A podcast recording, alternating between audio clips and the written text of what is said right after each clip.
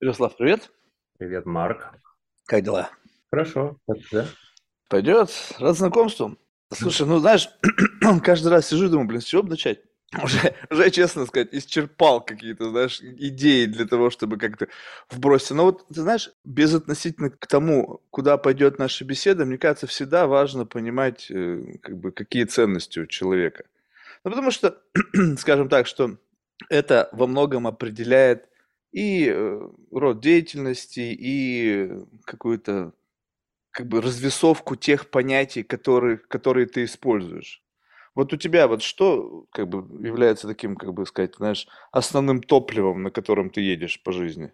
Слушай, наверное, знаешь, жить по совести, наверное, да, нести добро. Я, на самом деле, у меня это выливается в негативную сторону моего характера, знаешь, быть для всех хорошим периодически. Я там с этим борюсь, это там реальная проблема. Но в целом от этой концепции я отказываться не хочу, от этих ценностей, и как-то жить по совести, нести добро и оставлять после себя какой-то добрый след, иначе зачем это все? Именно добрый след, потому что след можно оставить любой. Нет, ну да, понятно, нет, именно добрый след, да, именно хороший след, что-то сделать стоящее, что-то... Стоящее и доброе тоже не одно и то же. Можно создать максимально эффективную, дорогую компанию, добра, от которой, ну, как бы, совокупное добро, конечно, будет, потому что это наверняка что-нибудь оптимизирует, что-нибудь упростит кому-то жизнь, и это можно рассматривать в категориях добра. Но если там рабский труд в цепочке логистической, то, как бы, ну, вопрос, где, как ты, вообще, тогда нужно с этого начать. Напиши мне, что такое доброта, чтобы мы понимали, о чем идет речь. Что значит добрый поступок, либо добрый след?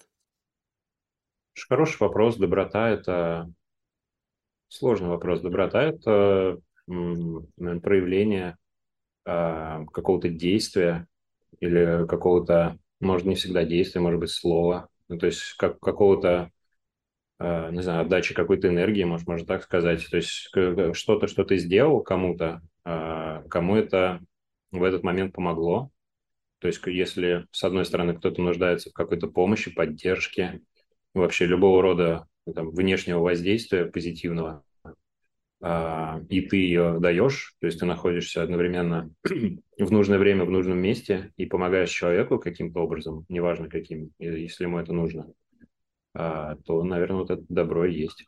Слушай, объясни, тогда как это работает? Я тебя спросил, что является твоим основным топливом? Ты сказал доброта, ну, как-то и добрые дела. Но если ты сейчас, давая определение доброте, говоришь, что это в какой-то мере отдача энергии, то как это компенсируется? То есть, по факту, должна быть какая-то, получается, система ценностного обмена, что доброта, отданная в виде какой-то энергии, в виде какого-то действия. То есть это чувствуется, что это какая-то, в общем-то, созидательная часть, да? То есть зло более разрушительное, доброта более созидательная. И в этот момент ты как бы отдаешь, ну, частичку энергии какой-то, то есть выраженной в действии, в слове, не знаю, в ну, в общем, не принципиально в чем. То за счет чего образуется баланс после того, когда ты вот совершил какой-то акт, который совестью зарегистрирован был как, ну, или там какими-то регистрирующими внутренними органами, как некий акт добрый, то как возмещается вот эта энергия? Тем более ты еще говоришь, что кто-то, ну, как бы, у тебя немножечко, как бы, пунктик на эту сторону, и я думаю, что кто-то это стопудово абьюзит. Мне кажется, что любой добрый поступок ты, наверное, сам испытывал, что когда ты, не знаю, даришь кому-то подарок какой-то, то ты все равно, тебе возвращается эта энергия обратно. То есть иногда дарить подарок приятнее, чем получать подарок. Да, но там как раз-таки очень четкая система ценностного обмена. Если ты даришь кому-то что-то, ты в обратку получаешь, ну, благодарность. Ты в обратку получаешь, там, если ты, не знаю, у меня племянники, радостные глаза, типа, не знаю, там, какое-то такое... Ну, в общем, ты конкретно за это получаешь что-то, что можно взвесить.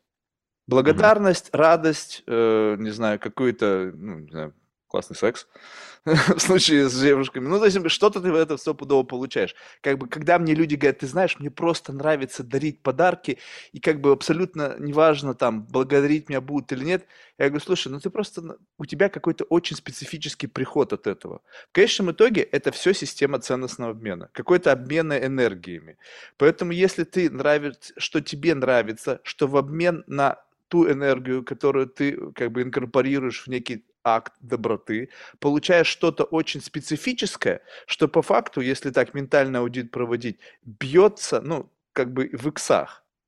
То есть ты инвестируешь какой-то кусочек энергии, получаешь обратно что-то, как некий профит, потому что, ну, если это просто sustainable, то это просто какая-то, ну, такая дрочка неэффективная, мне кажется. Значит, что-то в этом есть, как бы, с некой большей магнитудой, нежели то, что ты отдаешь. И тогда это, ну, как бы, некий такой вполне себе циничный акт, который, как бы, мы просто используем некие такие верхнеуровневые, знаешь, такие онтологические какие-то там определения, там, любовь, доброта, совесть, и просто как-то вот вбрасываем. Ну, то есть, понятно, что лучше их выбирать, чем что-то злое, но внутри этого заложена такая очень вполне себе такая циничная капиталистическая модель, нет? Ну, ты вначале сказал, что когда даришь подарок, получаешь конкретно какие-то благодарности. На мой взгляд, это не только с подарками, это с любым добрым поступком. То есть ты получаешь доброе слово, благодарность, какую-то отдачу позитивную человека. И на самом деле, мне кажется, это все равно все эгоизм. То есть это все равно исходит от эгоизма. Ты делаешь добрые поступки, на самом деле, не для того, чтобы делать кому-то добро, а чтобы себя почувствовать хорошо, какой-то хороший человек, что ты идешь по улице и чувствуешь, что какой классный парень, там, бабушку через дорогу перевел, да, или еще кому-то как-то помог. Все это все равно эгоизм, это отдача идет в эту сторону, то есть ты себе в карму куда-то, в копилку получаешь инвестиции, да, отдачу от этих твоих добрых поступков, от инвестиций получаешь какие-то дивиденды в виде каких-то монеток в карму, монеток в свою совесть и в свое самоощущение, в свое эго. А я помню, вот когда ухаживал за своей самой первой девушкой, я влюбился в девушку и хотел ее добиться, и всякими способами там делал какие-то поступки, что-то показывал ей свои чувства и какой я классный человек. Вот, но при этом я напрямую говорил, она ко мне спрашивает, типа, зачем ты меня там подвозишь до дома, зачем ты мне даришь подарки? Я говорю, ну, это эгоизм, типа, я таким образом, во-первых, чувствую себя хорошим человеком, во-вторых, строю отношения с тобой, то есть ты считаешь меня лучшим человеком из-за этих поступков. И, ну, все это в итоге работает на то, что, ну, на меня, на мой эгоизм, я из-за этого чувствую себя лучше. Ну, то есть такой, как бы, опять же, то есть ты нашел способ удовлетворения своего эгоизма через такую достаточно хорошо в обществе принимающую, ну, функцию, как бы, создания добра. Ну, то есть, в принципе, как бы ты... Но вопрос в другом. Почему, вот ты как-то так мельском это озвучил, что ты что-то делаешь, чтобы ощущать себя хорошим? То есть, а в чем, как бы, то есть у тебя, если ты не делаешь этого, то ты скатываешься в какой-то такой dark side, то есть ты как бы начинаешь чувствовать, как бы не инвестируя в доброту, ты чувствуешь себя как бы плохим, то есть by default, не совершая этого действия, ты не ощущаешь вот этого самого чувства, как бы, ну, такого полноценной ячейки общества, какого-то, ну, не ячейки, юнита какого-то. Если честно, я не пробовал быть прям... Просто плохим. Жить, вот как бы не париться там, так, каких добрых дел я должен сделать на этой неделе. Просто живешь, как бы, ну, что-то сделал, что-то нет. Не, на самом деле, мне не доходит до такого, что у меня есть, знаешь, на стене висит на кнопках бумага, на которой календарь добрых поступков, который... Ну, это было бы уже чересчур, мне кажется, да? Да, это точно был бы перебор. Я просто стараюсь в каких-то ситуациях, в которых я сталкиваюсь в жизни, каких-то обстоятельствах поступать по совести. То есть, там, не знаю, никого не обманывать. Не с точки зрения, естественно, я вру, там где-то преувеличиваю, где-то лицемерю. Но не обманывать в каких-то серьезных вещах, там, не изменять, знаешь, не предавать. Вот в каких-то таких сильных обстоятельствах я стараюсь не совершать каких-то предательских плохих поступков. То есть, наверное, только в этом проявляется. Если я вижу, что кому-то нужна помощь, опять же, я там не наивный человек, если Я там не раздаю всем деньги, не знаю, если ко мне на улице подойдут дать деньги, я там никогда не даю деньги. Ну, все это, это в каких-то разумных пределах, но вот это ощущение того, что я в целом, ну, все относительно, и себя судить сложно, но в целом не самый плохой человек, меня это, ну, греет. Если я там это придам ради, не знаю, ради денег или ради еще каких-то благ, то я себя, наверное, да, в этот dark side засуну, но я не пробовал. Слушай, вот это любопытно. Люди, ну, как бы сейчас даже не о тебе разговор, мне кажется, это даже уже в большей степени как бы обо мне, да, что как бы я, ну, тоже как бы, ну, живу, да, но вот многие люди говорят, вот я там не совершаю ничего такого, что, ну, как бы вот могло бы вот пошатнуть вот эту вот мою какую-то self-esteem, да, но а был ли реальный соблазн это сделать? Вот прямо, знаешь, когда, допустим, тебе сказали, слушай, Ярослав, ну, короче, ну, вот тебе, не знаю, там, 50 лямов, ну, вот ты должен вот такую тему сыграть. Mm-hmm. И ты такой, как бы, чик-чик-чик-чик-чик, начинаешь считать, так, что я могу с этими деньгами сделать? А когда ты, как бы, гипотетически всегда рассматриваешь, как бы, одно дело, знаешь, когда, ну, даже, говорит, вот ты просто такие, знаешь, интересный пример, я не изменяю. Ну, знаешь, одно дело, как бы, изменить, когда шило на мыло, ну, просто, знаешь, другая дырка. А другое дело, когда, блин, Наоми Кэмпбелл. Ну, или там, я не знаю, выбери там, как бы, ее тейк, да, то есть не принципиально. И вот ты-то такой, нет, я не изменяю. Ну, окей, как бы не изменяешь, кому ты врешь в этот момент. То есть, как бы, ну, когда это, в принципе, просто есть некоторые люди, которые просто вот им надо, как бы, шевелить все на свете. Я не знаю, почему, то есть какая-то голод какой-то, я не знаю, что-то. Но когда есть нечто, что как бы по твоей какой-то внутренней шкале весит само по себе, и вот тут ты со своими какими-то ценностными ориентирами, таким своим каким-то таким, знаешь, моральным императивом. И тут как бы совесть, как некий такой судья, который как бы руководит этим процессом. Но, то есть ты хочешь сказать, что у тебя внутри не живет какой-то некий коррупционер, который приходит и такой, слушай, совесть, ты что, гонишь? Ну, это как бы, блин, единственный шанс в жизни может быть. Ты что? Ну, то есть как бы вот начинается вот этот внутренний диалог подстрекать тебя к совершению чего-то, что потом впоследствии как бы может быть оправдано каким-то внутренним рационалом, опять же, при помощи этого коррупционера, который, ну, как бы выровняет некий статус-кво твоих душевных мук совести. Mm-hmm. Может, просто в жизни нет, происходит таких, вот, знаешь, перекупов. Знаешь, я удивлен, что есть люди, которые органически, просто органически, мне так кажется, редко думают о чем-то плохом. В их жизни, с точки зрения событийности, ну, плюс-минус ничего такого экстраординарного не происходит. Уровень вбросов и соблазнов в их жизни не столь велик. И поэтому как бы легко относительно говорить, я такой как бы нормальный, классный человек. Блин, вот пока ты не попал на край, либо перед какой-то такой дилеммой, где как бы ставки высоки, то ты пока подожди о себе говорить как там каком-то хорошем. Вот ты попади сюда, а потом посмотрим. Потому что вот этот переломный момент очень многое может... Как говорится, друг познается в беде. То есть легко дружить, если все окей. Ну, то есть встретились, что-то там, кофеек, там, бухнули, там, не знаю, съездили на рыбалку, там, не знаю, куда-нибудь, но без проблем. Раз у друга проблемы, слушай, блин, помоги. Ну, не важно как, помоги.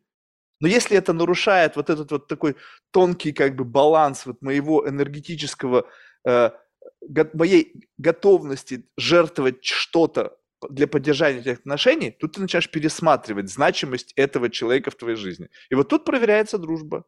Ну и так все в остальном.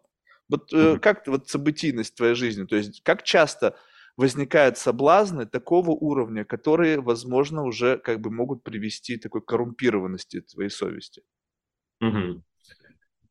Ну, естественно, Наоми Кэмпбелл или Ирина Шейк ко мне не приходила, когда я был в отношениях и там не предлагала ничего, я не могу, да, на основе данных. Я буду посмотреть.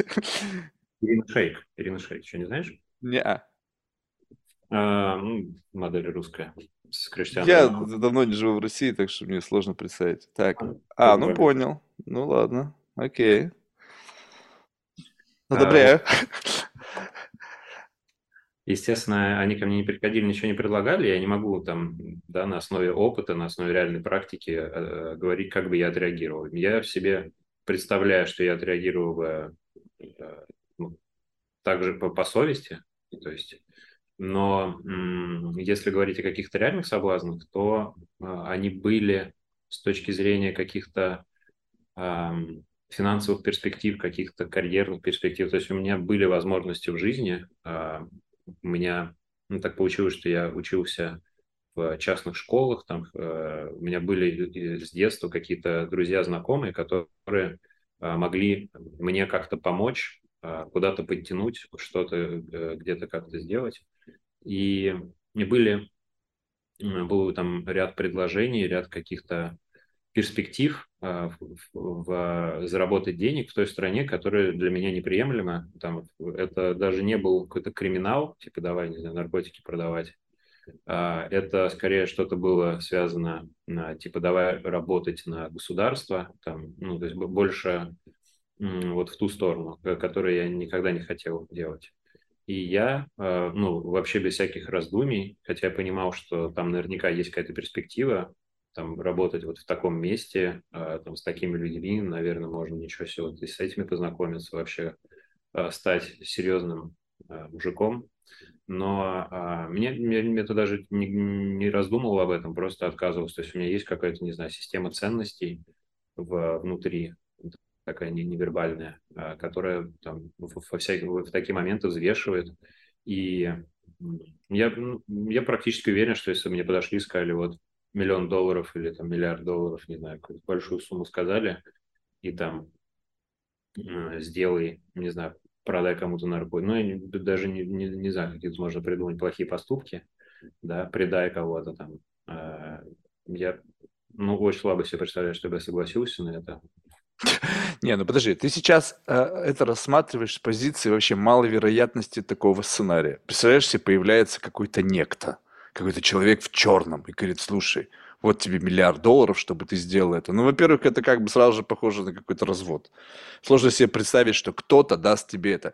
Понимаешь, вот в этом-то вся идея, что вот эти вот как бы условные, как бы такие верхнеуровневые какие-то ситуации, такие экстремы в жизни, они кажутся нереальными. И поэтому, естественно, вот это любопытно же, особенно, когда ты смотришь людьми, которые, знаешь, вот не только как бы вот, можно сказать, что мы с тобой просто живем жизнь, как-то там, не знаю, сталкиваемся с сложностями. А вот, допустим, философы, они живут в каком-то таком, знаешь, метапространстве, где вот эти вот онтологические максимы, они вот ими жонглируют. И это то же самое, что то, что ты пример приводишь, что я предал бы кого-то, если бы там не предал бы кого-то, если бы тебе $1 миллион там или там $1 миллиард предложили.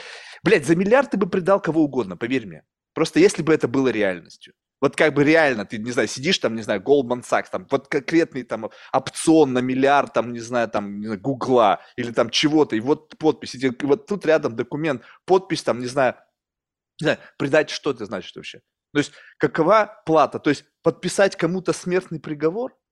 Ну, как бы хрен его знает. Ты знаешь, вот если, смотря кто, опять же. Если это какой-то там хрен пойми кто, я не знаю, честно сказать. Если бы это не моими руками было сделано, я, может быть, и потом полностью освобождение от всех последствий, разве что только некие муки совести, $1 миллиард побил бы эти муки совести вообще с лихвой.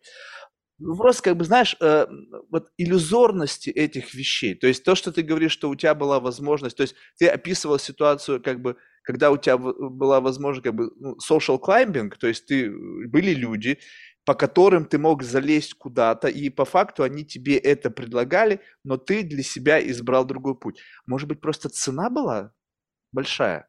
То есть, как бы, всего есть цена. Ты ползешь наверх, получаешь какие-то бенефиты, а сайд-эффект этого, цена за то, что ты получаешь это, была больше, чем ты готов был за это заплатить. И поэтому это стало не sustainable. Получается, что как бы что является в основном для тебя противовесом. Ну, то есть, вот, как бы, получается, если так, может быть, я ошибаюсь, конечно, но когда ты выбираешь вектор движения куда-то, ты как сайд-эффект смотришь на какую-то цену, которую ты будешь вынужден заплатить за совершение этого негативного поступка. Вот что это за сайд-эффект? Какой? То есть, ты боишься мук совести? Либо... Вот, да.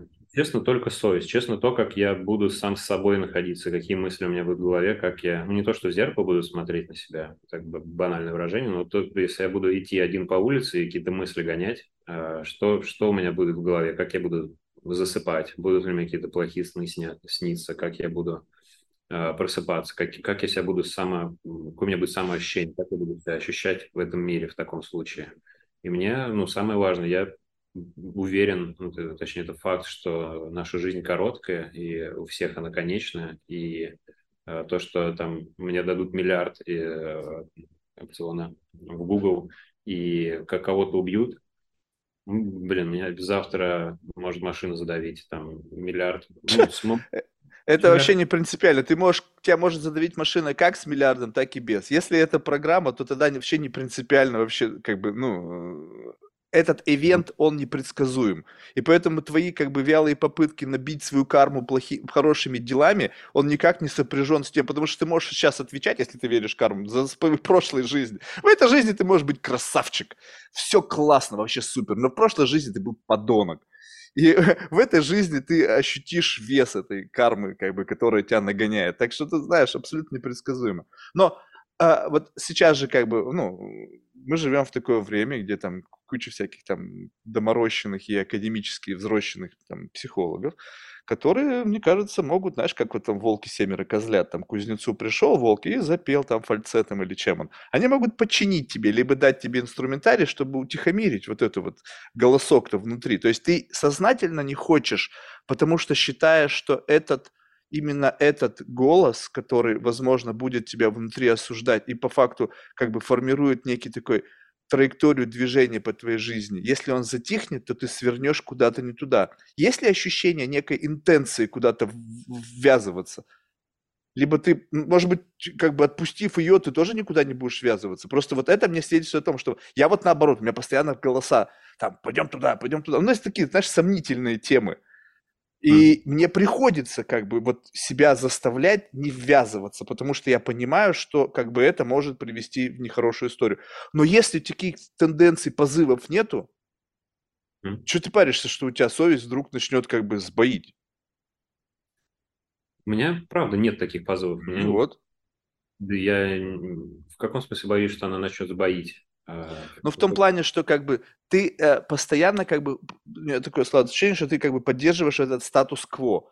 Ты говоришь о неких гипотетических моментах, в котором твоя совесть будет тебя осуждать. Но по факту в твоей жизни не происходит ничего. И тут вопрос. Это следствие того, что ты делаешь благие дела, либо ты этими благими делами задабриваешь совесть? Потому что иначе непонятно. То есть, я понимаю, когда, допустим, знаешь, вот это был момент времени, когда криминальные авторитеты, нарастив какие-то капиталы, стали строить церкви какие-то, знаешь, замаливать грехи.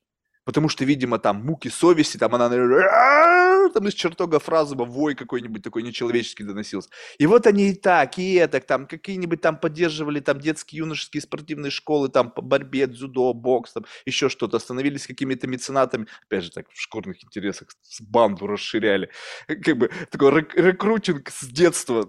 Вот, но в целом, вот если человек не совершает ничего плохого по жизни, то есть ты уже by default хороший. Потому что если ты, как минимум, в нашем обществе, люди, которые не совершают ничего плохого, они уже ценные члены общества. Вот просто, как на уровне просто банального такого паразитарного проживания. То есть вред такой просто чисто по жизни, вот отходы твоей жизнедеятельности.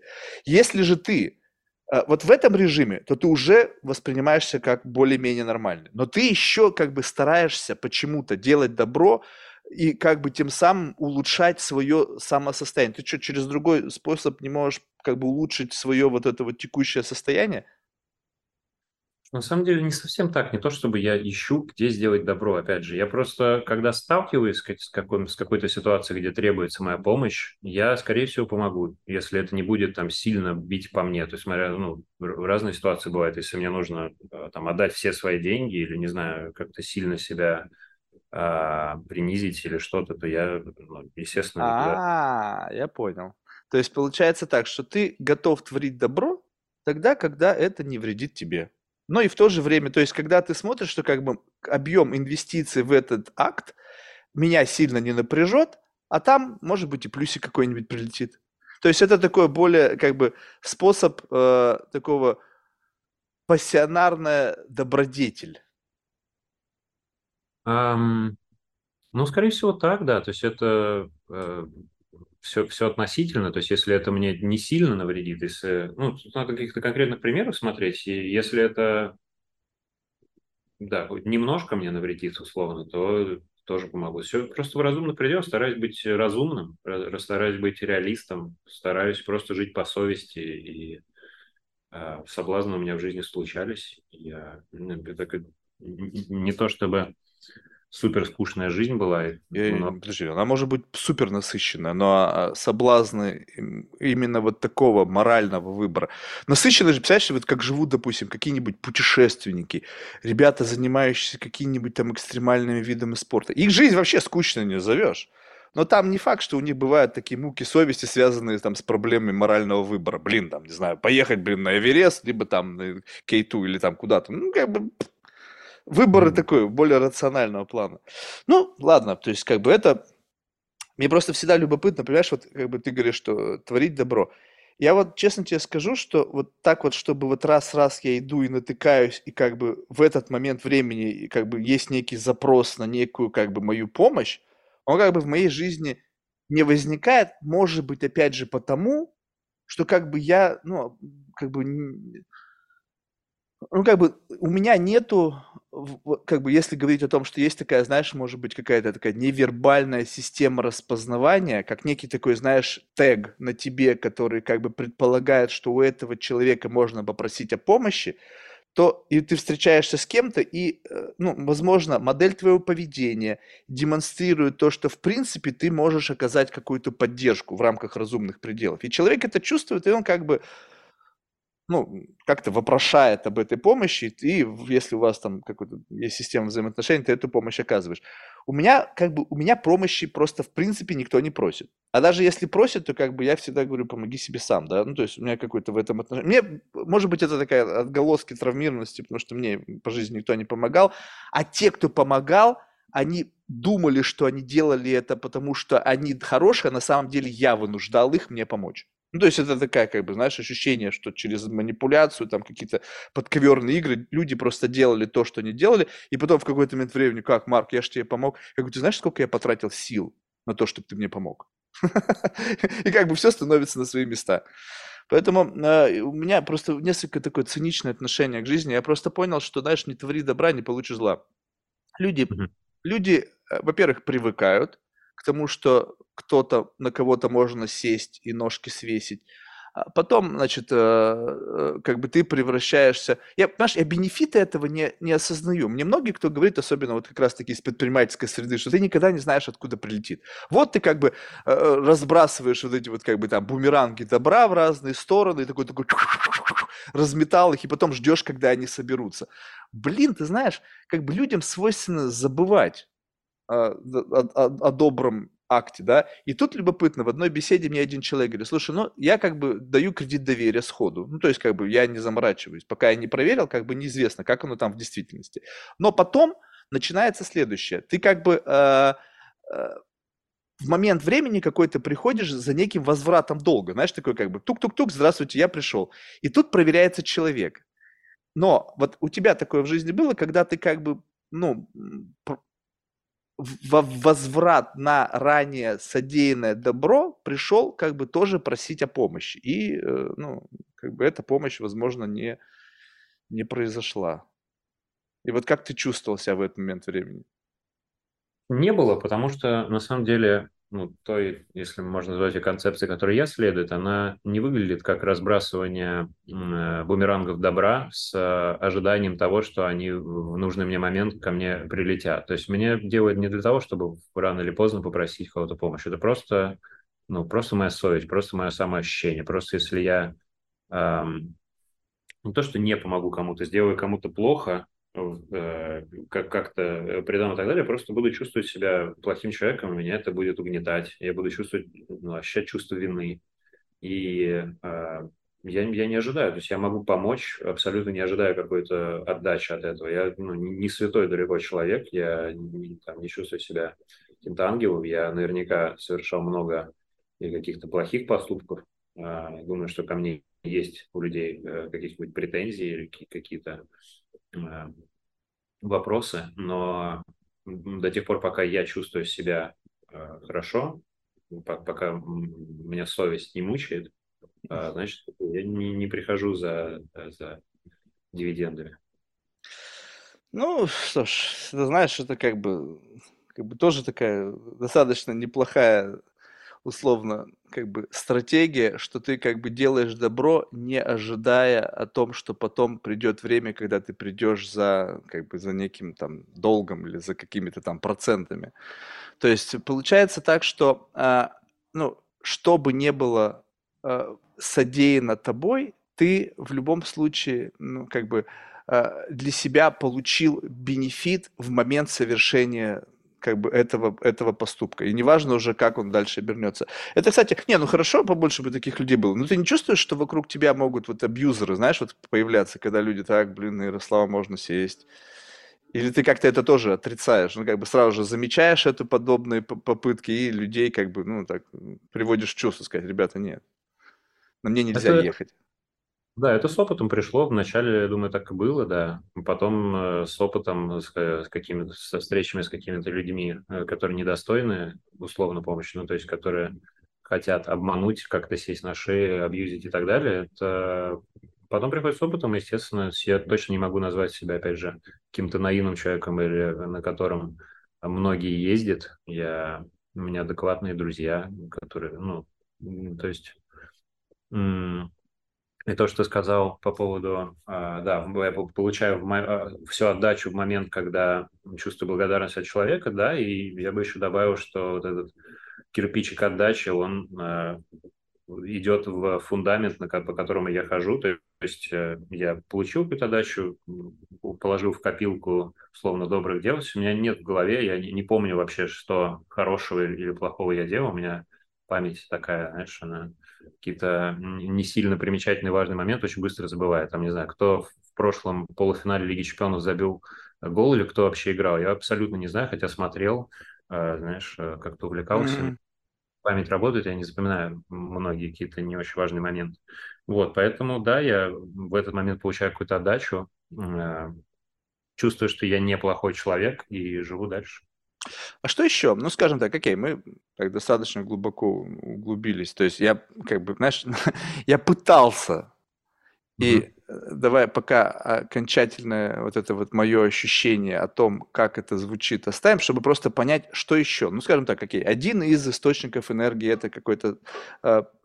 творение добрых дел. Но и тут как бы тоже благодарю тебя за честность, что в какой-то мере ты сказал, что часть этого не просто какая-то такая пассионарная доброта, а именно удовлетворение своих каких-то эгоистических порывов, казаться лучше, быть лучше, в глазах других людей, может быть лучше. Ну, в общем, как-то просто быть по ощущениям лучше, чем условно ты есть. Ну, ты сам по себе уже классный. То есть, как бы, тут вопрос в том, что, может быть, это уже, как бы, знаешь, такой перфекционизм, да, некое.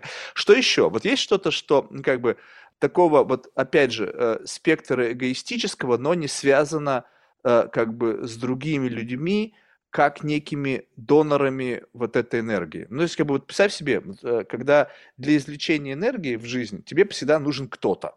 И ты как бы становишься зависимым от общества, от там той или иной какой-то группы, потому что какие-то внутригруппные связи и, как следствие из этого, какие-то ауткамы каких-то вот этих отношений, они приводят к тебя к наполнению. Ну, скажем так, ты занимаешься предпринимательством, но ты, допустим, находишься внутри какого-то предпринимательского комьюнити. И несмотря на то, что ты предприниматель, нахождение тебя там дает тебе либо какие-то инсайты, связи, знакомства, не знаю, там, выход на что-то. Будучи, допустим, там венчурным инвестором, ты находишься в кругу, во-первых, у тебя там несколько слоев, да, ты в кругу там своего peer-to-peer комьюнити венчурных инвесторов, потом предпринимателей, там, которые там ищут деньги. То есть когда-то постоянно подключен к этому. И нахождение там, оно, понятно, дает какой-то энергетический запас. Но вот если что-то, что можно выхватить как бы не от людей.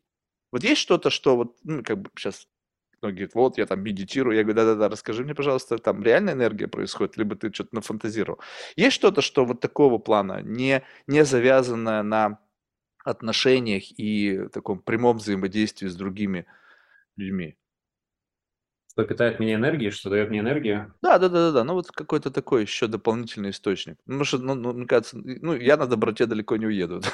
Мне просто, может быть, вдруг какой-то такой лайфхак, что я смогу подключить, знаешь, как бы ты ищешь, что бы можно подключить к твоему аккумулятору и любые источники. И просто некоторые не подходят, потому что, ну, как-то ты не устроен так.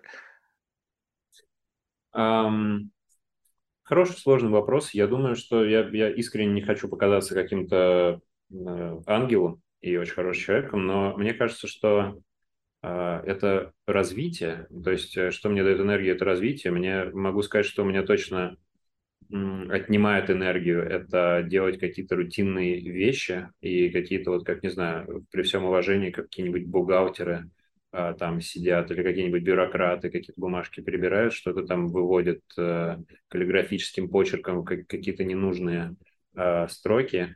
Вот, и мне питает энергией понимание, что я куда-то развиваюсь, куда-то иду и не стою на месте, что пусть я, не знаю, буду в каком-то хорошем месте находиться, будь это свой проект или там, где я просто аффилирован каким-то образом, и оно мне будет приносить зону, я буду в зоне комфорта, буду получать деньги, буду получать еще какие-то бенефиты, но буду понимать, что нет развития, что я стою на месте, вот это меня будет отнимать энергию, и я не буду наслаждаться. То есть у меня, наверное, есть проблема того, что я не очень умею, я очень стараюсь, но не очень умею наслаждаться моментом, наслаждаться жизнью.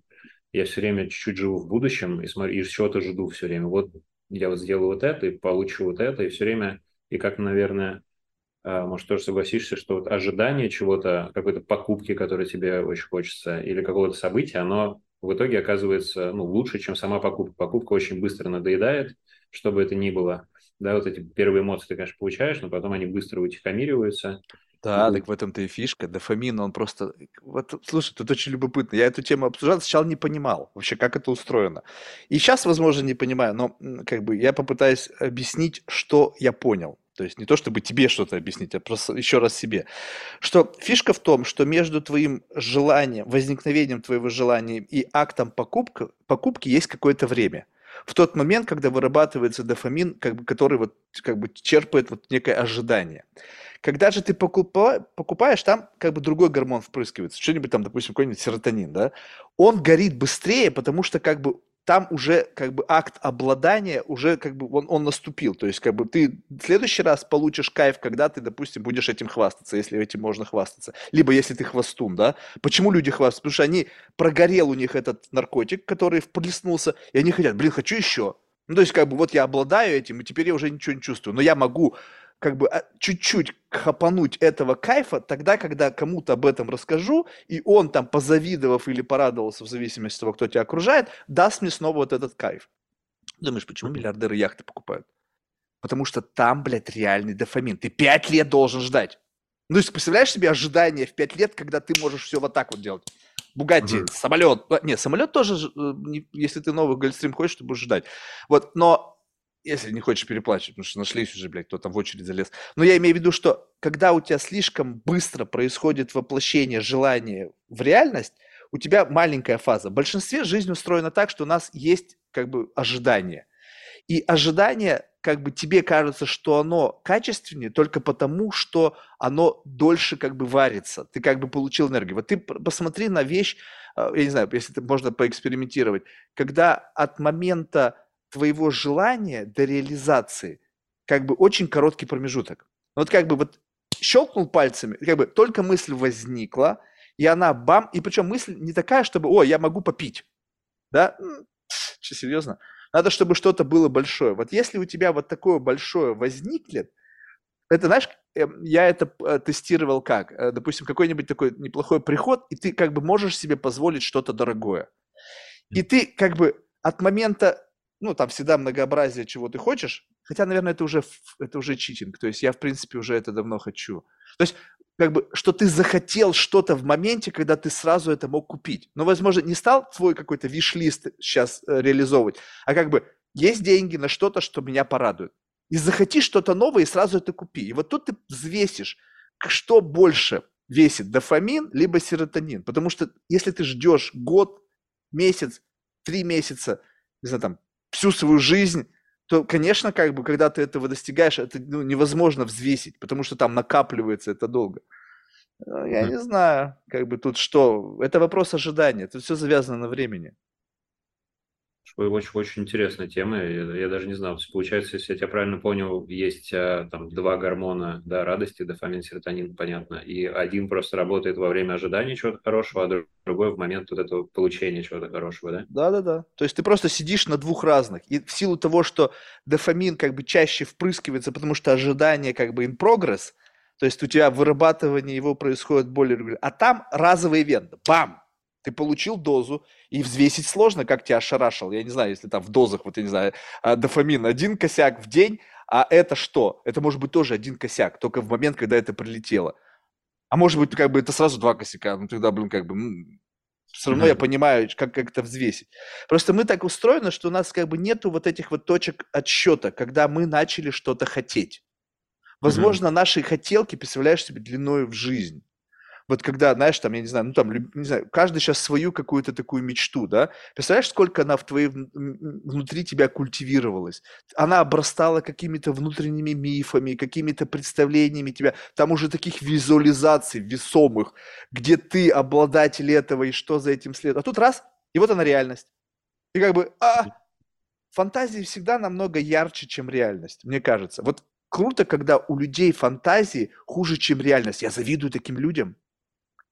И знаешь, вот я бы хотел бы жить вот так вот, знаешь, вот когда я смотрю разный тип людей, допустим, в силу того, что ты сказал, да, что когда ты, ну, как бы условно чего-то ждешь, ты по факту уже становишься, как бы визуализируешь наличие этого. Это еще один компонент, мне кажется, интересный. Когда ты как бы уже стал обладателем этого в своих мечтах. И по факту, то, когда ты это получил, во-первых, мне кажется, всегда немножечко хуже, чем в фантазиях, но есть люди, которые даже не мечтают. Ну, скажем так, вот я бывал в квартирах, там, в домах там, за 100 миллионов долларов. Поэтому как бы у меня уже здесь как бы поломка. Для меня квартира там за 10 миллионов, ну, сейчас вот у меня есть недвижимость какая-то, она может быть для каких-то людей, ну, боже, пиздец, Марк, ну ты же, блядь, целовать ноги там, не знаю, кому-то там, Всевышнему за то, что у тебя это есть. Я говорю, ну, как бы есть и лучше. Но когда люди ровненько растут, то есть они и помыслить не могли о том, что это будет в их жизни, и они это получают, они рады. Вот знаешь, вот ты не можешь радоваться не потому, что там... Ты, во-первых, я так понял, не голодал в детстве, так? Там какие-то частные школы. Соприкасался без относительно уровня твоего благосостояния, ты стопудово соприкасался с более высокими уровнями благосостояния и понимал, что это некая норма для людей с определенным уровнем достатка. То есть понимание себя, некой нормы, выше, ниже, то есть этажи есть. Соответственно, что происходит дальше? Когда ты получаешь что-то, что ты знаешь, что это является некой нормой для каких-то других людей, ты как бы говоришь, ну, блядь, ну, получил то, что получил, а есть лучше. И поэтому радость не наступает. Радость – это тогда, когда ты получаешь что-то, что ты не ожидал. То есть как будто бы элемент, предвосхищающий твои ожидания, несет в себе радость.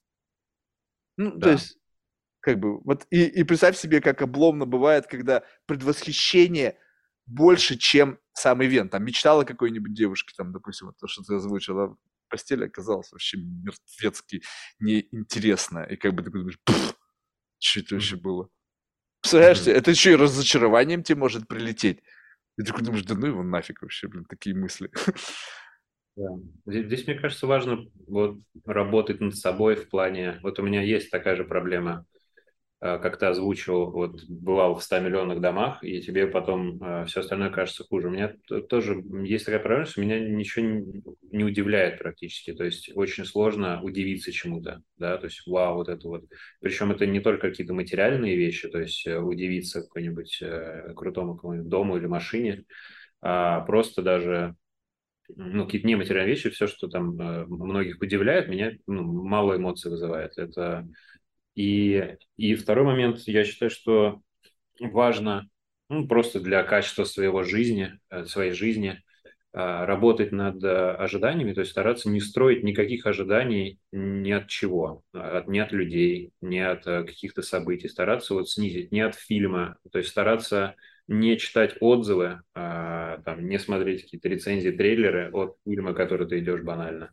Просто как гениально сказал Аршавин, ваши ожидания, ваши проблемы, то есть реально все проблемы в момент получения вот этого кайфа от какого-то события, которое ты добился, наверное, заключается в твоих ожиданиях от него. И тут нужно, мне кажется, полезно работать над собой, над тем, чтобы эти ожидания не строить слишком высоко. Не вижу, какие вообще плюсы от того, что ты что-то себе нафантазировал и ожидаешь чего-то большого. Тут вопрос, не вопрос даже ожиданий. Мы как бы что нас отличает от животных? Наша возможность как бы создавать прогностические модели.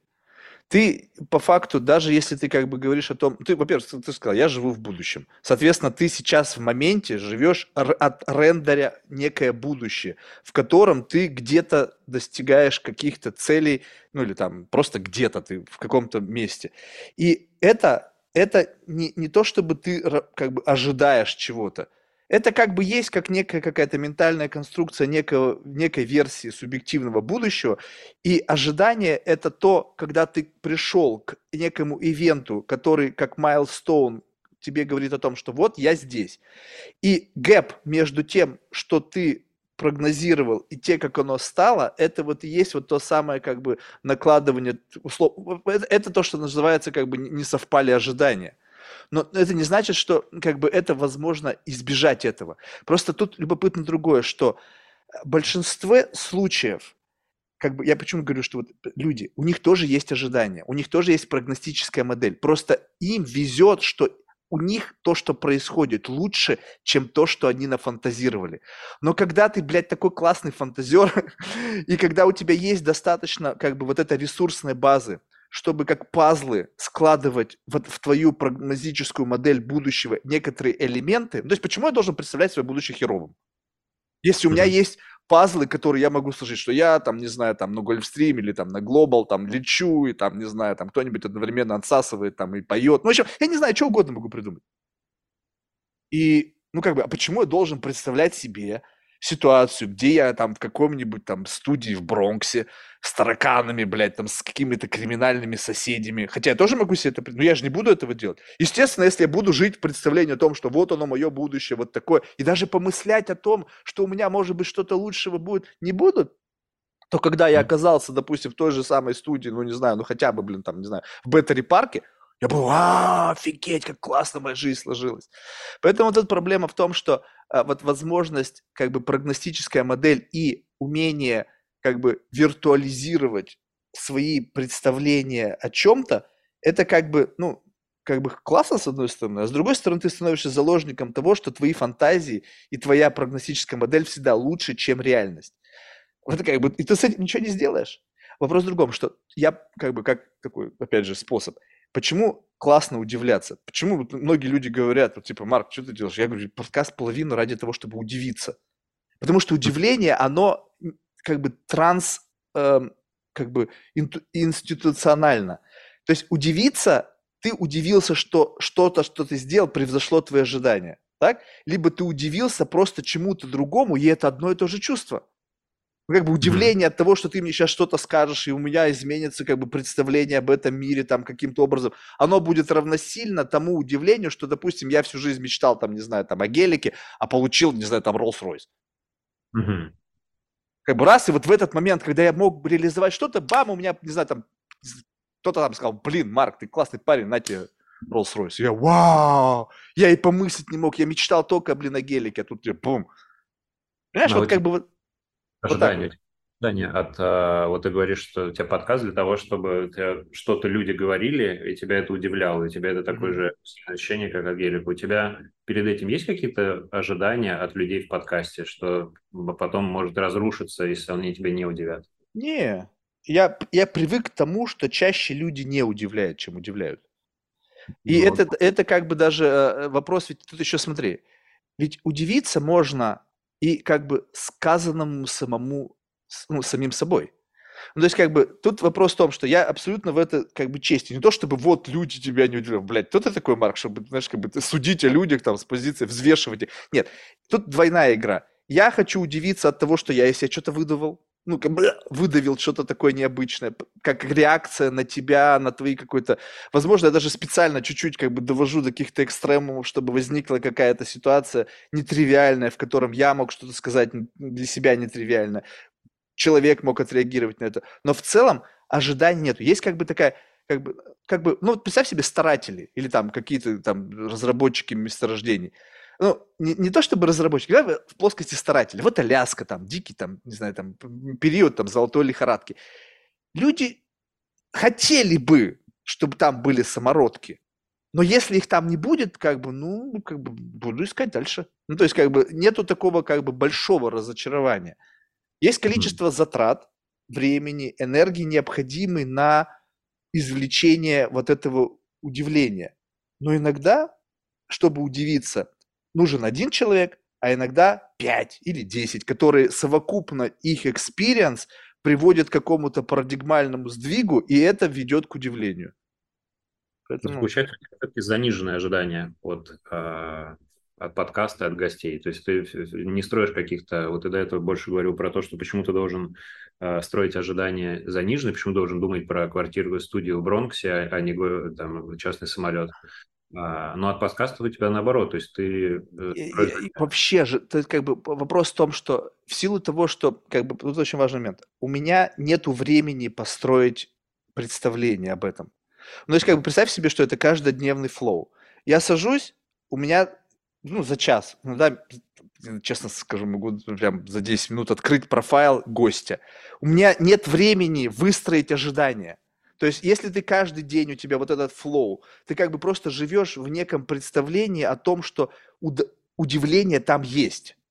То есть, как бы вопрос в том, что оно не ассоциировано с конкретным человеком. Я знаю просто, что в подкасте есть удивление. Вот это как бы само верхнеуровневое представление. А люди – это как просто как такая текучка, которая в какой-то момент времени могут тебе предоставить возможность доступа к удивлению. Ну, к любой из его форм. И все. То есть, нету…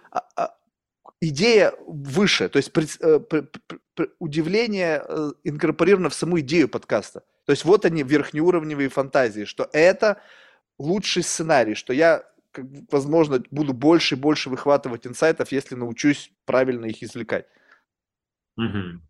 То есть напрямую с конкретным человеком это не связано, но в целом как с самым процессом это связано, ожидание. Угу.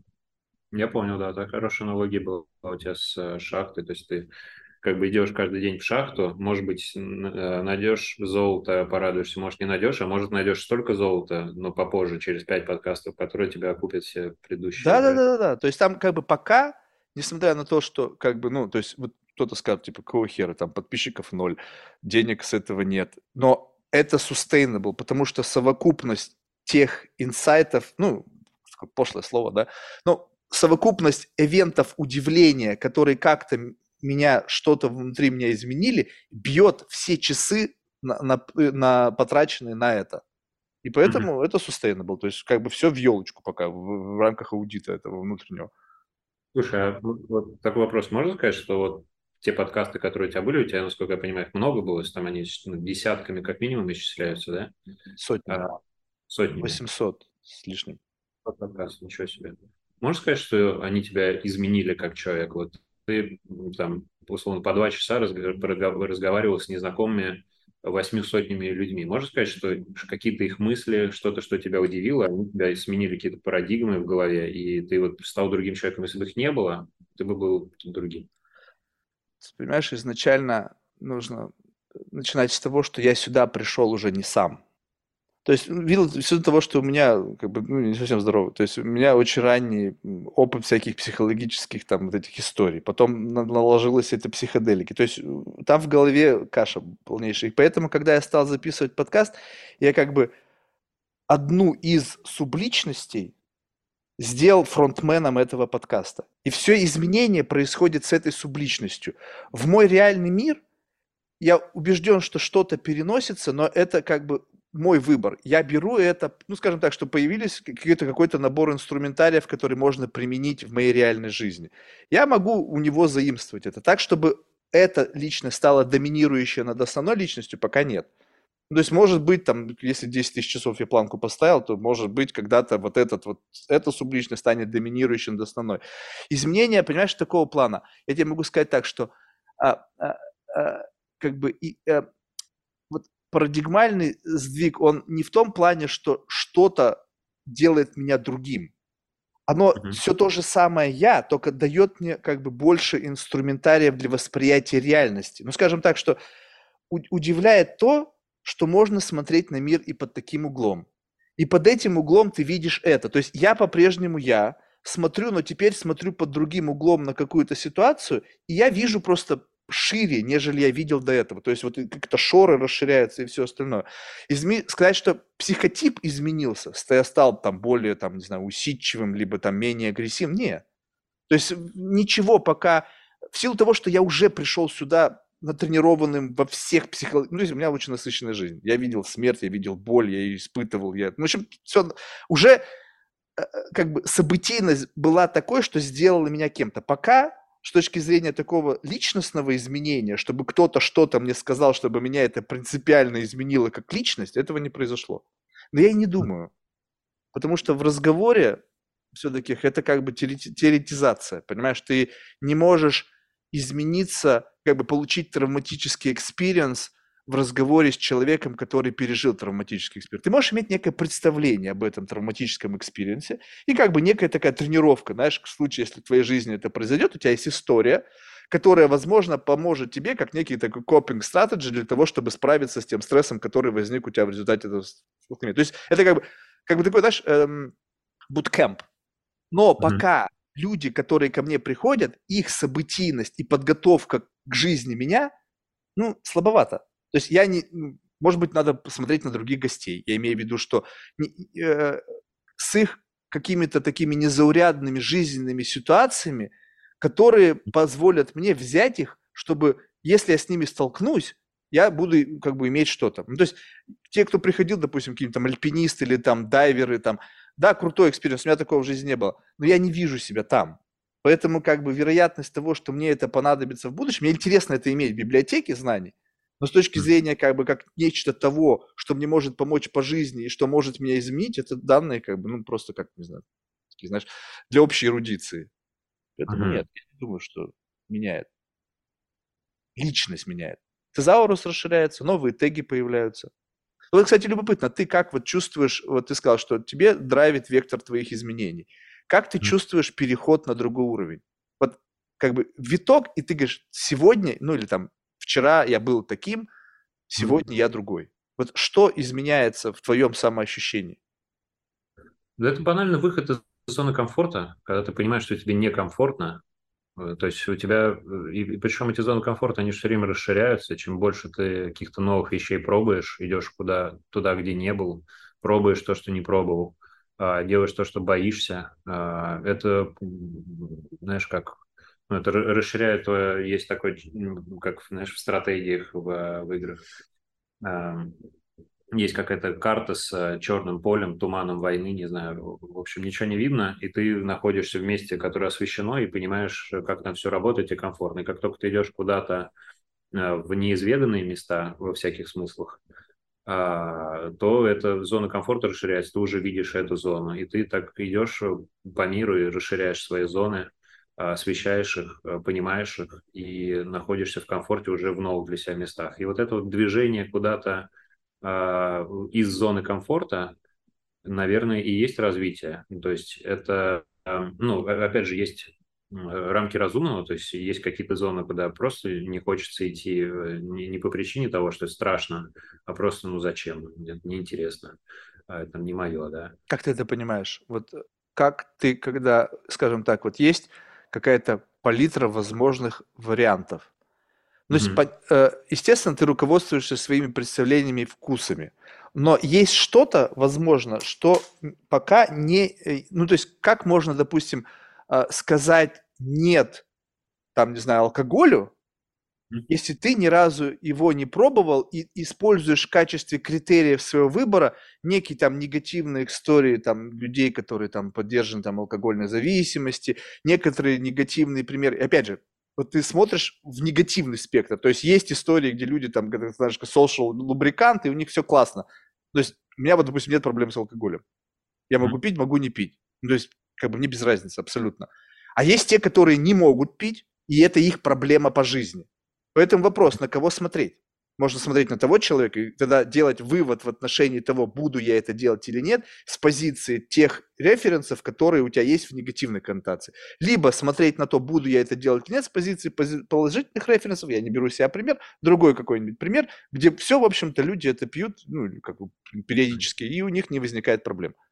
Но вот одно дело, как вот ты выбираешь что-то, что у тебя основано исключительно на представлениях о этом, не имея еще предварительного экспириенса? Я думаю, что это все диктуется целями. То есть есть какие-то цели в жизни. Ты хочешь куда-то идти, как-то развиваться профессионально, как-то развиваться как личность. И ты идешь к этой цели, и вот эти зоны комфорта, которые ты покидаешь, ну, не знаю, взять вот этот подкаст. Я до этого в подкастах не участвовал. Почему я решил поучаствовать? Это для меня... У меня тоже выход из зоны комфорта, плюс интересно, что значит поучаствовать в подкастах. Я смотрел там какие-то подкасты или слушал, и мне интересно побывать в этой роли. То есть для меня это что-то новое, какой-то выход из зоны комфорта.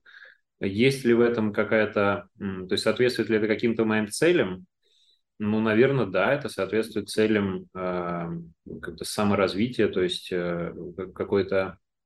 сделать себя лучше, как, не знаю, как спикер, как слушатель, может быть. Блин, ну это не со мной тебе нужно было заниматься этими делами. То есть у тебя тоже такое, я тебе скажу, точка входа, ты вообще попал как бы не туда, куда нужно с точки зрения первого раза. Это, знаешь, как бы, когда лишился девственности не с тем человеком, и все пошло не так в будущем.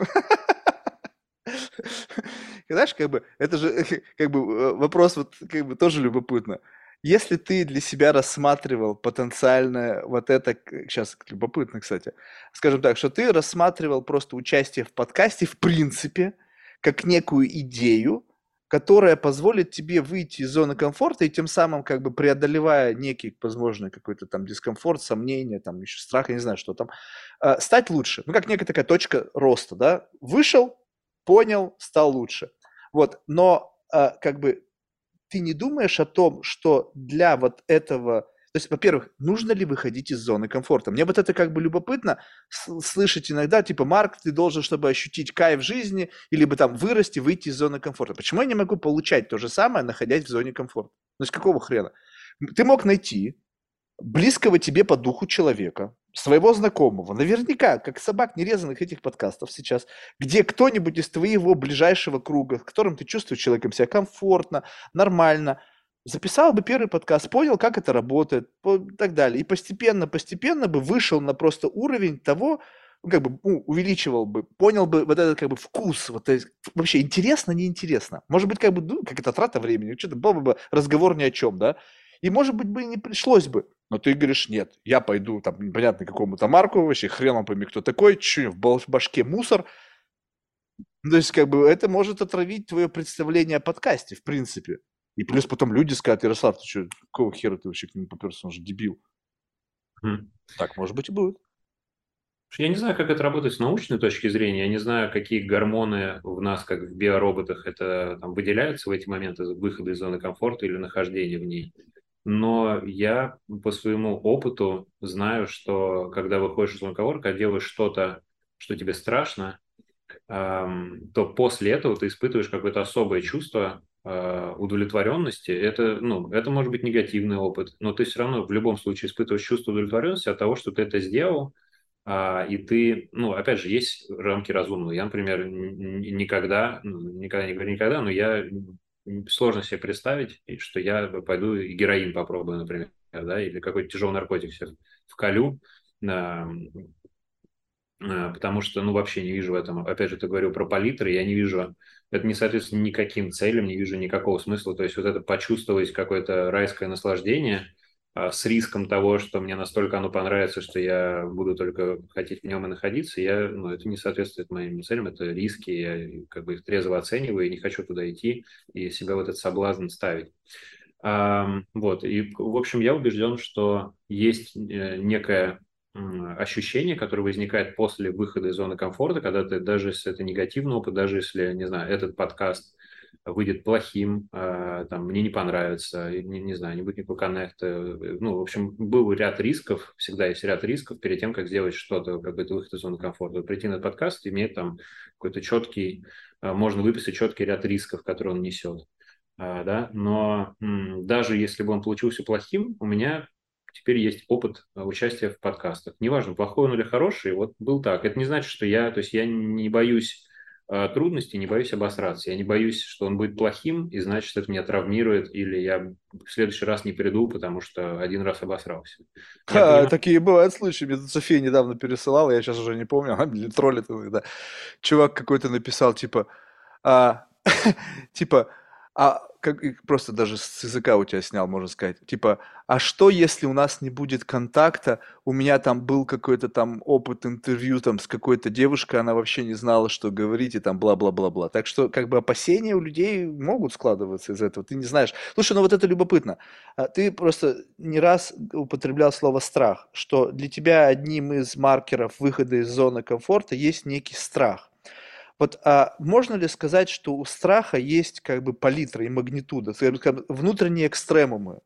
Как бы ты испытывал страх в жизни, и теперь как бы есть представление самого страшного, и вот дальше градиент в сторону уменьшения.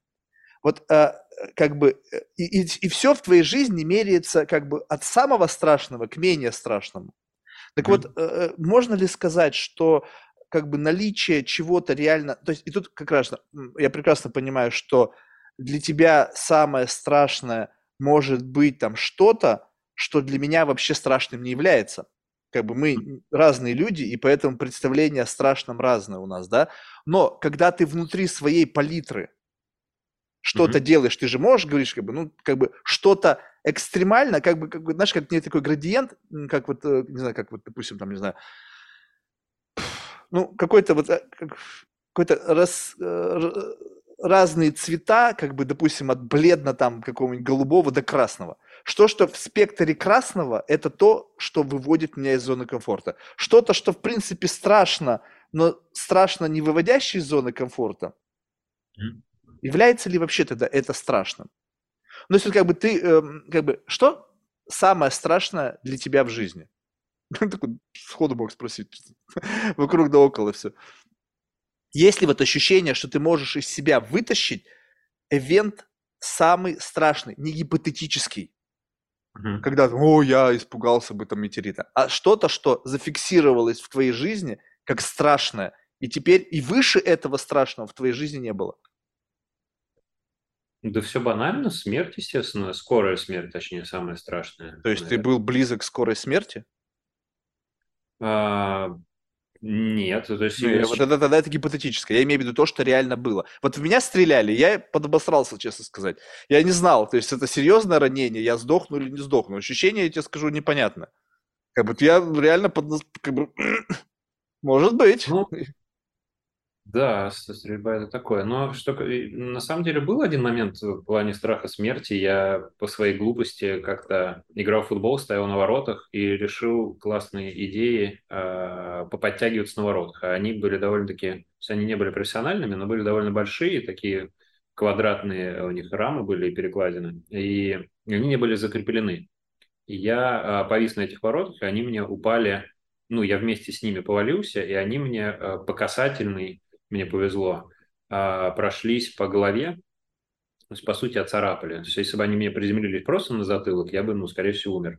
А они меня поцарапали, я там лежал, у меня была разорвана артерия в голове, они мне там... Был, у меня до сих пор шрам, как будто меня пытались скальпель снять, такой на весь затылок. Да, там что-то 17 швов, сотрясение мозга, расхождение шва черепа. Короче, всякое. Я лежал там, у меня текла кровь, так как артерия была разорвана. Они там быстро вызвали скорую и все такое. В эти моменты ты, я, по крайней мере, думаю, так у всех выделяется адреналин, и ты не думаешь там о смерти, ни о чем, думаешь, что надо срочно решить эту проблему, надо срочно заткнуть эту дыру, да, что-то в больнице сделать. Но потом, когда тебя уже зашили в больнице, был момент, когда мне надо было взять пункцию из позвоночника, и там, если там, в общем, есть частицы крови, то плохо, то значит задет мозг, значит там может какая-то жесть начаться. И вот у меня был момент там ночи, когда я... Ну, я думал, что если я усну, я могу умереть. Типа, мне нельзя спать, вдруг у меня там есть какая-то кровь в пункции, ну, и что у меня какое-то повреждение мозга, я там либо овощем останусь, либо умру. Вот, ну, такой момент был. Я не скажу, я не анализировал, поставил ли это какой-то цвет во мне, что теперь я боюсь смерти. Я не в это. Именно сам факт. Вот, теперь представь себе, что если ты себя помещаешь вот в этот страх, ну, я не хочу, чтобы это был какой-то травматический экспириенс для тебя сейчас, но представь себе, что ты, вспоминая об этом страхе, держа его как бы вот как некий такой, знаешь, какой-то обскур, вот это такой какой-то entity вот в виде страха, сравниваешь это с участием в подкасте. Ну, как бы, какая-то херня, чё бояться-то, что бы там ни пошло, это даже не рядом по сравнению с тем, что тогда я испытывал. Я живу вот так вот. Угу. Любое состояние я сравниваю с тем самым страхом. Как бы, знаешь, какой-то лютый страх, когда ты реально боишься, что что-то произойдет, и это такое на уровне экзистенции, то есть тебя не станет. И когда вот этот вот страх начинает тобой овладевать, и вот ты как бы... Вот такого момента. Вот это некий экстремум. Все остальное я подхожу к какому-то экспириенсу. Вот есть вот это вот? Нету. Ну, тогда какого хера? Ну, то есть... А как правило, в обычной жизни такой страх, он редко возникает. Даже, скажем так, если ты живешь в опасном месте, ну, какой-то опасной среде, скажем, там, в каком-то плохом районе или еще что-то, то твоя толерантность к риску и страху, она совершенно другая. И, соответственно, у тебя представление о страхе совершенно другое. Ну, скажем так, представь себе, что кто-то там живет, я себе говорю, не знаю, там, в каком-то плохом районе. И там высокий риск, там, что кто-то на тебя нападет, там, какой-то совершит какой-то там противоправный... И ты идешь там совершенно спокойно, потому что знаешь, что по факту весь окружающий тебя контекст, он, ну, как бы, да, ты его признаешь, но ты не боишься этого. А теперь поместить человека из какого-нибудь супербезопасного места, которым еще продали идею, что вот там есть за вот этим неким там забором золотым есть опасный мир, где могут укусить, и он будет каждого звука шугаться, для него это будет, вот этот на меня посмотрел, он, наверное, сейчас набросится на меня.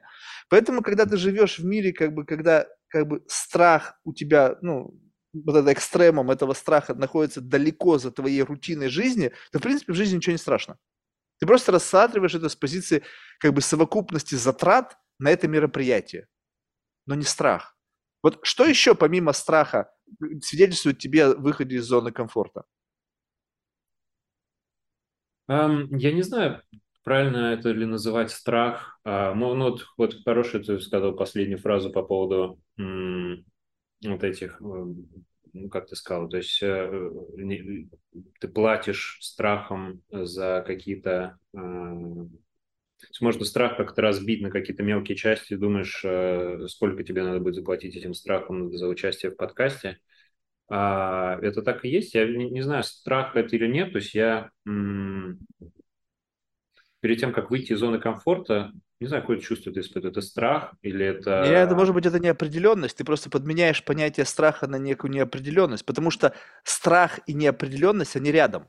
Умрешь ты или не умрешь? Есть ли кровь в этой пункции или нет? Это неопределенность, которая тебя на каком-то балансе, тебя заставляет балансировать. Ты не хочешь думать о плохом, но это плохое не уходит, и тебе приходится балансировать. Страх от потери баланса. То есть, когда, вот представь себе, вот просто ради любопытства, вот знаешь, вот канатоходцы, сейчас смотришь в парках, там они там, блядь, что-то ходят все на этих каких-то там. И вот этот вот, ты можешь находиться на расстоянии, там, не знаю, 50 сантиметров от земли. Но это как-то страшно потерять равновесие, некую устойчивость, вот этот некий такой внутренний гомеостаз твоей ментальной стабильности. Но страх – это как следствие потери баланса. Изначально идет как бы выход вот из равновесия. И неопределенность – это как следствие. То есть, возможно, как бы выходом из зоны комфорта, маркером этого является некое предчувствие некой неопределенности, что делая шаг туда, я могу потерять баланс, вот этот некое как бы статус-кво. И в этот момент ты не знаешь, как, то есть будет это состояние, либо его не будет, и, это как следствие, страх на некую неопределенность. Но если ты сам сказал, что тебе не важно, как оно будет, то есть экзистенционально какого-то проблематики тут нету, то есть ты явно не умрешь, ты ничего не произойдет, но и еще при всем при этом ты говоришь, что будь как будет, тогда, в чем здесь вообще проблематика? То есть, если будь как будет, если бояться нечего, то как это свидетельствует о некой выходе из зоны комфорта? То, что просто у тебя никогда не было это в жизни, и ты в первый раз испытываешь подобный экспириенс, скажем так, сейчас тебя приглашу в какой-нибудь там гастрономический ресторан, и мы с тобой оба сядем и будем ждать какого-нибудь там нового меню, там летнего, там. Мы тоже это не пробовали, мы понятия не имеем, будет это вкусно, кисло, сладко, горько, блевать нам потом с этого захочется. Но мы же не испытываем в этот момент ощущение, что мы выходим из зоны комфорта. Вопрос в том, что, мне кажется, люди не до конца понимают, что значит выходить из зоны комфорта. Это, мне кажется, выглядит так, что когда ты сидишь, и все классно. Мир прекрасен, условно. Просто люди не были в зоне комфорта, но они уже говорят о выходе из нее. Вот ты должен прийти сначала в зону комфорта, когда, условно, реальность становится таковой, нельзя исключить из этой реальности негатив, но он настолько далеко и не принципиален, что ты чувствуешь себя максимально классно. И кто-то тебе говорит, слушай, выйди из зоны комфорта. Ты что, дурак? Я, только сюда пришел и всю жизнь сюда рвался. Зачем мне из нее выходить? Идея в том, чтобы ощутиться в комфорте. Проблематика. Говорит, да, но ты же рецепторы износятся, для тебя это станет некой новой нормой, и чтобы выйти на следующий этап, ты должен выйти из зоны комфорта. Ни хрена. Это то же самое, что зажравшийся чувак, какой-нибудь, ходил ты целый день, целыми днями, месяцами по гастрономическим ресторанам, и ты уже не чувствуешь кайфа, у тебя твои эти эстетические рецепторы, они насытились. И говорит, слушай, надо же поголодать. Не есть ничего, 5 дней, и потом тебе котлета, греча с котлетой покажется самым вкусным, что ты ел в жизни. Я говорю, нахрена мне вот это себя насиловать голодом? Нахрена мне какую-то депривацию делать, чтобы ощутить кайф от того, что у меня и так есть? Нужно придумать что-то, что круче, чем то, что у меня есть сейчас, не выходя из зоны комфорта, не заставляя свое тело сжирать себя изнутри. И поэтому движение такое какое-то для меня странное. То есть сделать что-то хуже, чтобы почувствовать то, что у тебя есть лучше.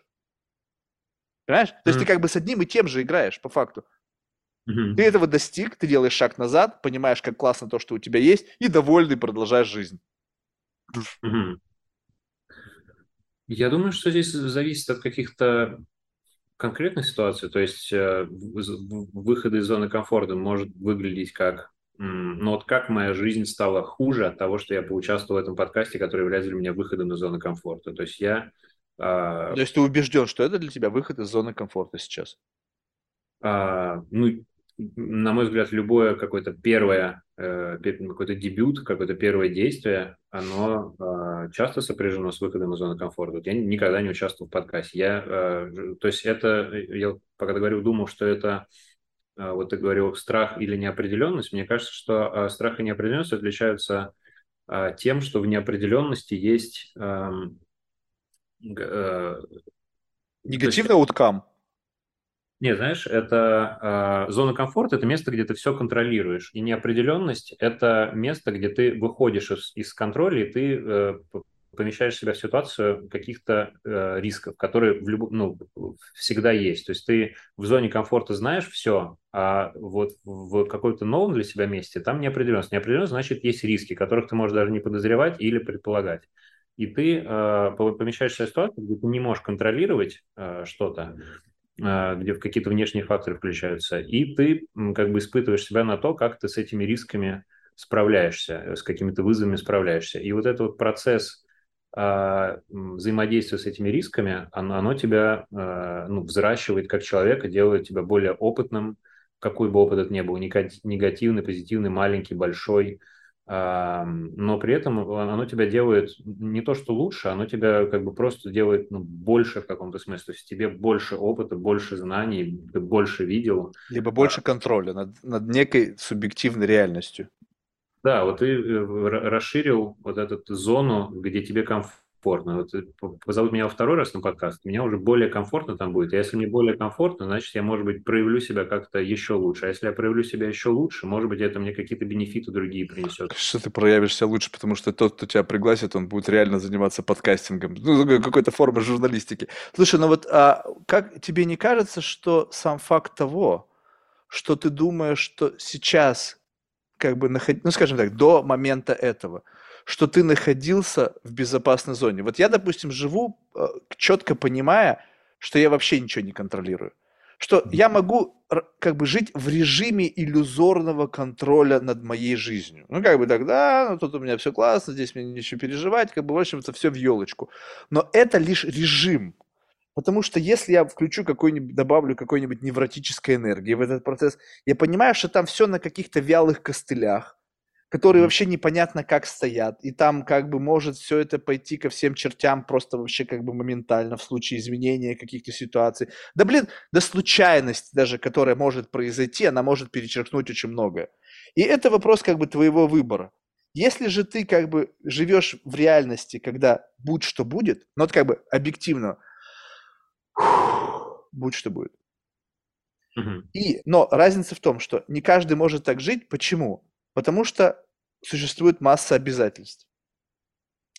Межличностные отношения, там у кого-то дети, там у кого-то жены, там, не знаю, ответственность перед семьей, перед там сотрудниками, перед там, не знаю, какая-нибудь там фудуциарная ответственность перед инвесторами. Ну, в общем, какой-то там, какой-то обросшие вот в этой ответственности люди, они как бы не могут так жить, потому что в какой-то момент времени тут уже как бы нельзя оставаться таким конченным эгоистом. Потому что если твоя жизнь закончится, ты понимаешь, что... То есть страх даже больше за то, как все пойдет, ну, неправильно, если с тобой что-то произойдет.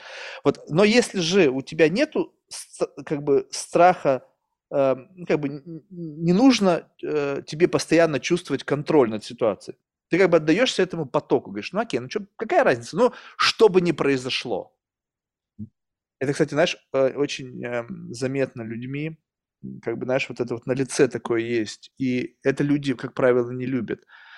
Если ты попадаешь в какое-то общество, знаешь, такое, как бы, ну, элитарное, если можно так выразиться, где люди не приспособлены к вот такой форме выживания, то вот этот вот отсутствие страха перед возможными ауткамами и как бы такое, знаешь, как бы тараканье выживание в этом мире, оно как бы видно и этих людей пугает.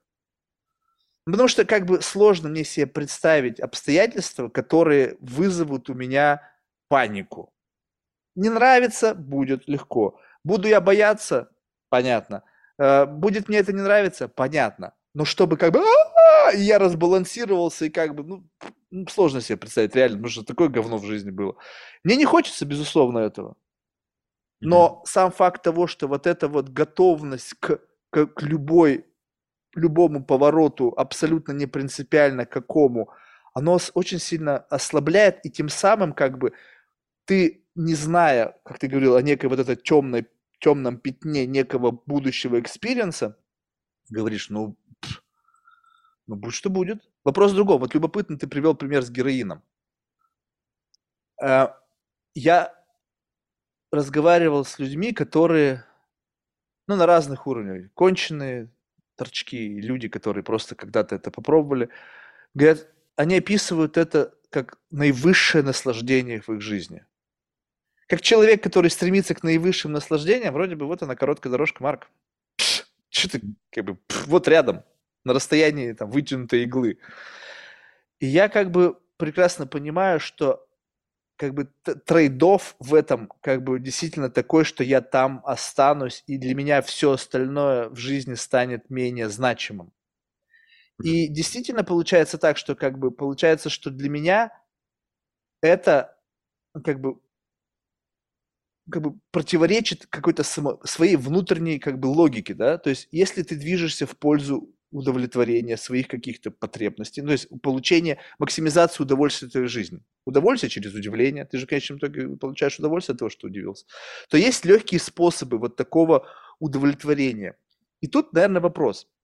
Это, наверное, как раз-таки тот пример, когда дофамин сразу же перетекает в серотонин, ну или не знаю, как там это происходит. Но, в общем, смысл то, что у тебя ожидание от удовольствия моментально происходит в момент, когда ты впрыскиваешь себя или там куришь, там, если это уж совсем чистый какой-нибудь, не знаю, там, или крэк это вообще, то есть, ну, так, крэк это кокс. Ну, в общем, переходишь в какую-то такую острую, резкую форму перехода из одного состояния в другое. И я не могу сказать, что вот это как бы темное пятно, куда я готов сделать шаг. И здесь есть вероятность страха. То есть страха того, что то, что я получу, как бы изменит мою жизнь в, как бы, в худшую сторону. Поэтому это не страх неопределенности, потому что, в принципе-то, я представляю, как оно может развернуться. То есть не то, чтобы у меня нет сценариев. И сам факт того, что я не хочу наступления этих сценариев, и я не делаю это, потому что у меня как бы как раз-таки более внятное представление о том, что со мной может быть. Вот. И когда, поэтому здесь это не вопрос даже неопределенности. Ты как бы знаешь, что там, ну, не твое, потому что ты в этом увязнешь. И вот чем больше ты знаешь вот на этом уровне, не просто делая шаг, как leap of faith, и ты как бы не знаешь, что там может быть, и ты готов ко всему. Ты не делаешь шаг, потому что знаешь, что будет. Чувствуешь разницу, да? Ты не делаешь шаг не потому, что как бы боишься неопределенности, а ты не делаешь шаг, потому что знаешь, каких последствий возникнут. И чем больше вот знания, вот такого как бы знания себя в перемешке с потенциальным экспириенсом, тем более ты делаешь уверенные шаги. А дальше уже как бы, ну, что-то, что ты не знаешь, как бы с этим, что париться по поводу того, что ты не знаешь. Ты просто делаешь и все. Вопрос в другом. Откуда у нас берется знание? Вот скажем так, откуда у нас появилось представление о неком страхе перед как бы употреблением тяжелых вот таких наркотиков, как героин? Ведь общество помогает, да, оно как-то сорсит нам какую-то информацию об чем-то. Но все ли, что нам сорсят, можно принимать как, ну, инструкцию к действию или наоборот к отсутствию действия? Вот есть что-то вот у тебя в твоем личной жизни, когда социокультурное представление о чем-то противоречит твоему личному как бы восприятию того или иного как бы, ну, действия, феномена, там, чего-то, увлечения, которое в обществе трактуется как какое-то там ай-яй-яй, а ты говоришь, да вы что, это классно. Вот есть что-то такое вот на этом стыке? Ну, из того, что в голову приходит, это, наверное, я не... Вот, мне кажется, это вяжется с тем, что ты говорил по поводу... Ты не говоришь, что это трудоголизм. Наверное, это связано с тем, что я стараюсь жить в балансе, то есть я выхожу из зоны комфорта, да, точнее, вот это вяжется с тем, что, с одной стороны, хочется держать все под контролем, и когда держишь все под контролем, ты находишься в зоне комфорта, и, соответственно, места, где ты не держишься под контролем, это выходы из зоны комфорта, которые тебе, ну, для тебя являются ростом. Но при этом я живу в балансе, и вот в своей некой ячейке, где я все контролирую, я в ней нахожусь, но при этом мне комфортно находиться в неопределенности будущего. То есть это такая странная связка. С одной стороны, я в зоне комфорта, с другой стороны, мне комфортнее, когда будущее не определено. И вот, отвечая на твой последний вопрос, часто в обществе диктуется какая-то жизнь, где там тебе надо взять ипотеку, пожениться, родить детей, там, и по воскресеньям собираться всей семьей за праздничным ужином воскресным. Вот эти вот вещи, какие-то стандартная жизнь, обязательства и какая-то определенность, она мне никогда не была близка, мне никогда не был близок карьерный путь. Например, у меня, опять же, были возможности не только, вот, о которых я упоминал, они там были связаны с там, стать чиновником, например. Также были возможности стать каким-нибудь топ-менеджером, не знаю, пойти в какой-нибудь консалтинг и там работать, идти по карьерной лестнице. И меня никогда это не привлекало. Я всегда как-то старался либо в какую-то больше предпринимательскую деятельность, либо в какие-то небольшие проекты заходить, которые не превращаются в какой-то подъем по карьерной лестнице. То же самое с личной жизнью, с вот этими ипотеками и так далее. То есть я живу, меня считаю абсолютно нормальным там арендовать жилье, а не покупать его. Там, жить в разных странах по какому-то промежутку времени, по месяцу и так далее.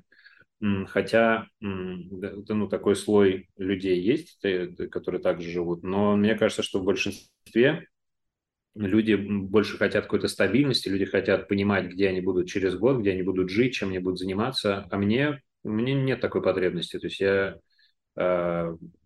готов ко всему. Я, вот как ты говорил, что ты принял то, что может произойти все, что угодно, я тоже принял все, что может произойти все, что угодно, но при этом как бы я нахожусь в зоне комфорта, и чтобы расти, чтобы, наверное, быть еще более готовым к неопределенности, я при первой возможности адекватно выхожу из этой зоны комфортности, таким образом расту как персона. Ну, то есть, если я правильно понял, что в обществе существуют некие там бенчмарки как бы правильного проживания жизни, которые сопряжены с некими такими, ну, как бы, ивентами, в которых ты должен стать непосредственным участником, там, формирование ячейки общества, там, ну, в общем, какой-то набор из этих вот. И ты, как бы, твое отличие заключается в том, что ты как бы смотришь на это с позиции, что типа, ну, типа, вы это решили, но это вообще совершенно для меня ничего не значит. То есть, но сталкиваешься ли ты с тем, что за этот выбор, ну, условно, как бы выбор вот того, что как бы по ощущениям отличается от общего лейтмотива, ты сталкиваешься с некой критикой? Ну, как бы кто-то говорит: блин, Ярослав, ты что, гонишь? Надо семью, надо свою квартиру, ипотеку, ну или там просто свою семью, квартиру, или, там, не знаю, знать, где ты будешь через 5 лет. И... Ну, то есть, как бы, когда это не с позиции, знаешь, как бы просто, как бы расскажи мне о своей философии жизни, а когда это в позиции некого осуждения тебя как неправильно живущего. Да, наверное, сталкивался там друзья, близкие люди, с которыми я общаюсь. Прямо нет, но это, ну, представь себе, можно ли это сравнить с тем, что тот же самый друг взывает к твоему благоразумию, когда ты бухаешь беспробудно и валяешься обоссанный там у себя там в съемной квартире? Вот это то же самое или нет? Ну, нет. Уровень его осуждения по отношению к твоему образу жизни.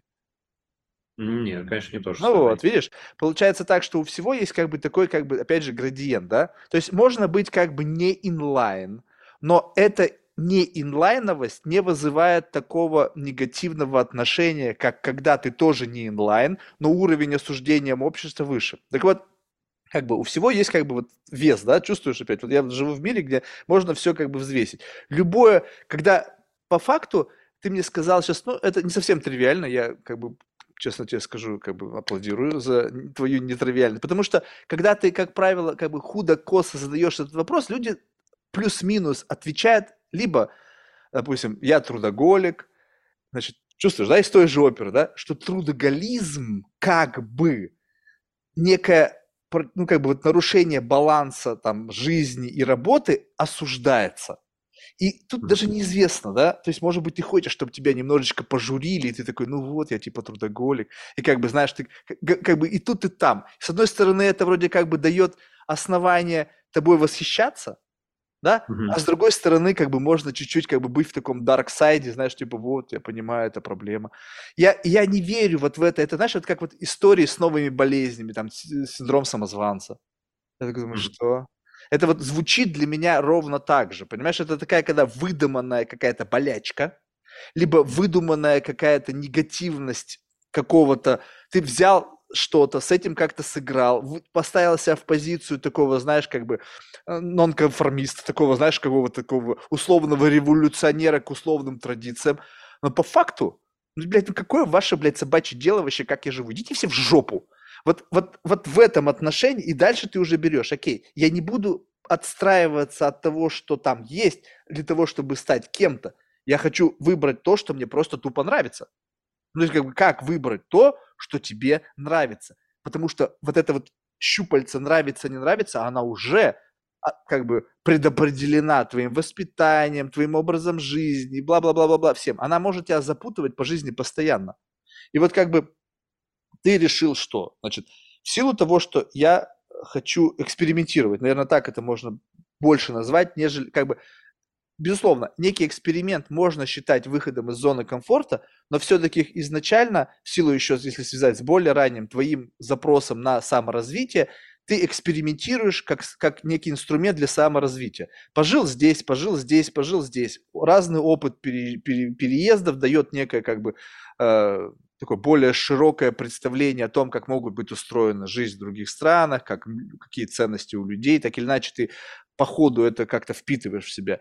Раз эксперимент, ну понятно, что если ты сейчас в каком-то промежутке времени рассматриваешь для себя такую стратегию, то покупка недвижимости в каком-то одном месте, она, наверное, не совсем целесообразна, потому что если тебя там нет, то ну, что-то нужно делать с этим объектом недвижимости, платить налоги, какие-то коммунальные услуги. Можно сдать, конечно, но нужны ли сейчас мне эти инвестиции?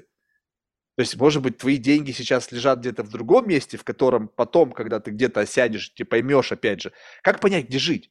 И что же любопытно, вот если ты был только в некоторых странах, которые в рамках твоих предубеждений, как бы предопределенных каких-то системы ценностей, казались тебе самыми классными. Ты туда первым делом поехал, но если ты там остался, потому что ты получил confirmation bias, да, я там, да, классно, зачем куда-то еще ехать? Ну, то есть, какого хера? Нахера мне ехать в Бангладеш? Понятия не имею, что там есть, но вдруг там классно. Ну, то есть, вдруг там реально классно. Я не думаю, что там классно, я там не был и не собираюсь. Но смысл в том, что, как бы, вопрос того, как ты определяешь, что попробовать. Вот что является достаточным основанием для тебя в жизни, чтобы сделать, как бы, бет на это. Неважно, проиграешь ты, либо не проиграешь. Просто сам факт того, что у тебя нету этого экспириенса, ну окей, я вот как бы анальным сексом не занимался, ну, как гомосексуально, и, ну, пробел в моей жизни, я считаю, но пробовать я не хочу. Пока. Может быть, хер его знает, может, в моей жизни что-то изменится, не знаю, в обществе изменится, так сказать, какие новые нормы. Но у меня есть что-то, с чего есть пробел, и я не собираюсь это, как бы, заполнять, как некий недостающий элемент моей жизни.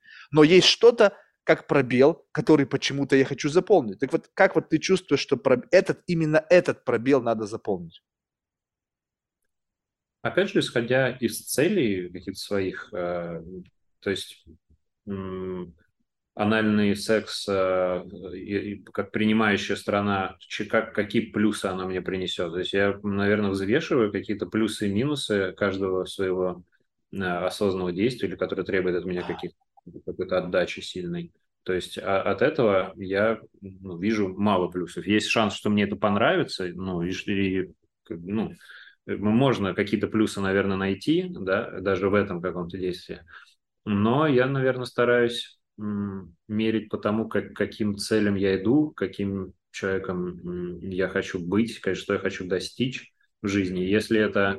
вот это каждое действие взвешивается, и там нет каких-то больших минусов, каких-то больших рисков для меня, но при этом есть какие-то плюсы, вот пойти на подкаст, есть какие минусы? Что из минусов? Я потеряю 2 часа времени, ну да, как бы можно пережить это. Какие еще минусы? То, что мне очень не понравится, то, что я здесь как-то проявлю себя плохо или обосрусь, или... ну, ничего страшного, меня это не пугает. Какие плюсы? У меня будет новый опыт, там, новый опыт подкаста, который... Что нового? Вот давай так вот, давай понизим статус подкаста до просто того, что вот мы сейчас сидим, там, у тебя или у меня, и просто разговариваем. Вот принципиальное наличие того, что как бы кто-то услышит, насколько для тебя сейчас, в данный момент времени, имеет значение? Что этот подкаст может кто-то услышать? Ну вот да, вот как представь себе, что сейчас идет некий, как бы, обмен информацией. И как некая нагрузка на этот стрим, да, либо там хорошо продуманное высказывание, да, дополнительным элементом, как бы, отсчет, ну, как бы, фильтром того, что ты говоришь, является некое предположение о том, что это либо кто-то точно услышит, либо, может быть, услышит кто-то конкретный.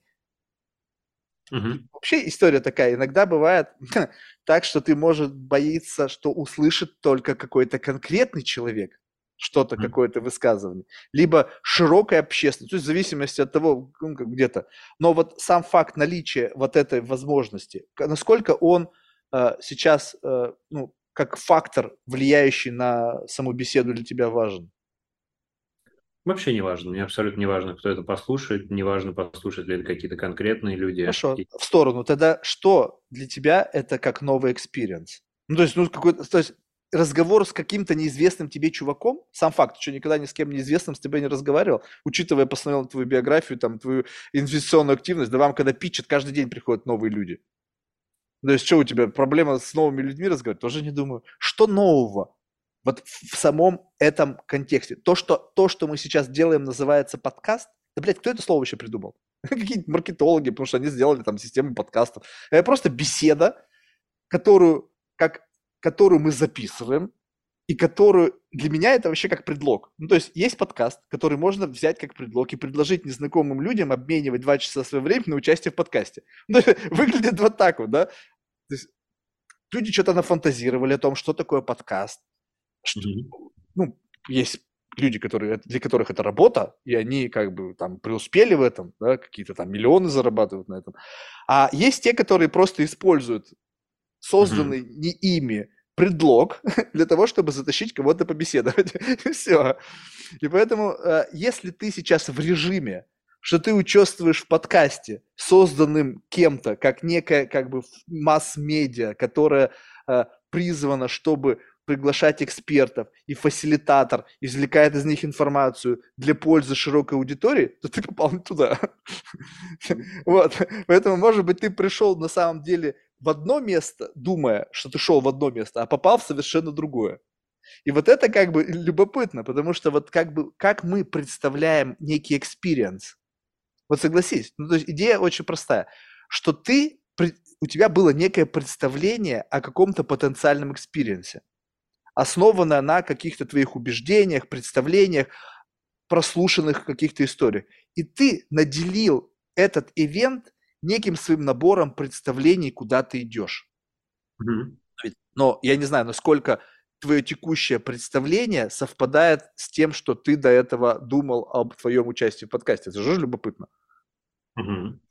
Не, на самом деле, единственное, что...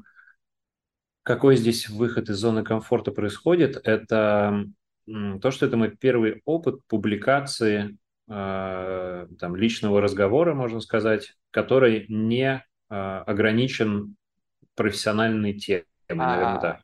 Зона твоей экспертизы. Да, у меня был опыт, и там есть, периодически случается опыт там, преподавания, да, ведения каких-то вебинаров, каких-то там небольшой опыт выступлений офлайн. И они все, как бы, понятно, что там будет происходить, они ограничены моей экспертизой, да, я в этом, это как, не знаю, защита диплома, то есть я знаю, о чем я говорю, и понимаю, как это все, там могут быть какие-то неожиданные вопросы, естественно, но я понимаю, как со всем этим совладать.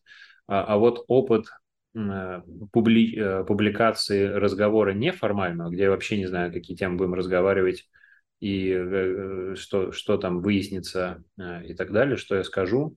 И сам факт того, что это просто будет опубликовано, я не думаю о том, кто это послушает ли вообще кто-то, мне не важно, и делает ли кто-то конкретно. И просто сам факт того, что разговор не ограниченный моей профессиональной деятельностью, моей экспертизой, или какой-то конкретной темой, например, мы пришли поговорить именно про, там, не знаю, мебель. Вот это, наверное, это и есть выход из зоны комфорта. То есть у тебя в жизни, вот это, кстати, вообще любопытно, действительно сейчас есть, и каждый может в себе это подметить, есть целая категория людей, которые не говорят как бы о чем-то не связанном с их профессиональной деятельностью или с тем местом, где бы они хотели оказаться на рубеже там какого-то времени. То есть мне вот это сказали, что, Марк, это жизнедеятельность. То есть все, совокупность всех твоих усилий направлена на то, чтобы достичь какой-то там цели. А то, что как бы, ну, можно просто в этот момент как бы жить и как бы не париться, как бы на секундочку ставить паузу на достижении какой-то цели, что это... Ну, может быть, как, знаешь, такой accidental knowledge. То есть ты как бы вроде бы не думал об этом, но что-то из этого выхватил, и потом такой, о, это тоже можно взять с собой. Но изначально как бы ты даже здесь рассматривала это как некий такой способ как бы улучшиться. Понимаешь, то есть как бы вот сложно себе представить, что, допустим, когда я там в своей юности там шел к какому-то своему другу, я знал, что мы там будем всю ночь там, не знаю, курить, там жрать грибы или там, не знаю, бухать, что я через это как-то улучшусь. То есть я не шел с этой мыслью, я шел просто классно провести время. И соответственно, вот оно в чем разница, что если ты, а теперь так, как бы, я, с одной стороны, понимаю некая такая рациональность траты своего времени, потому что, действительно, время – это самое ценное и дорогое, что у нас есть. Кстати, вот он, разговор о ценностях, да? Время. То есть ничего с этим не сделаешь, оно одинаково для всех. Ну, условно, одинаково для всех, но у кого-то много денег, чтобы покупать это время. Вот. И получается так, что я смотрю на это как не как способ достижения какой-то цели, ну, как бы, как некий тренажерный зал, да, условно, для того, чтобы сбросить вес, а как что-то, что просто может как-то улучшить вот текущее состояние мое, не как, вот, как бы часть какой-то такой единой стратегии в направлении куда-то. Конечно, можно это увязать в единую стратегию извлечения инсайтов и какого-то удивления, да, и как к этому рассматривать. Но если ты уходишь от верхнего уровня в моменте, я просто кайфую. Если произойдет как бы сайд-эффект положительный какой-то из этого и уляжется как бы в верхнеуровневую стратегию, это как ты что-то делал, и в конечном итоге ты понял, что это можно применить для этого.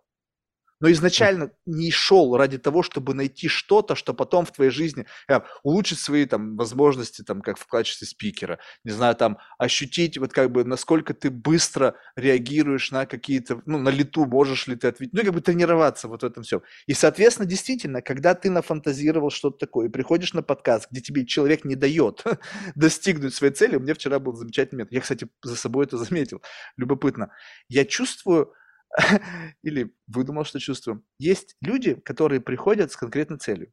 У них есть какой-то невероятный, ну, объективно, запас знаний.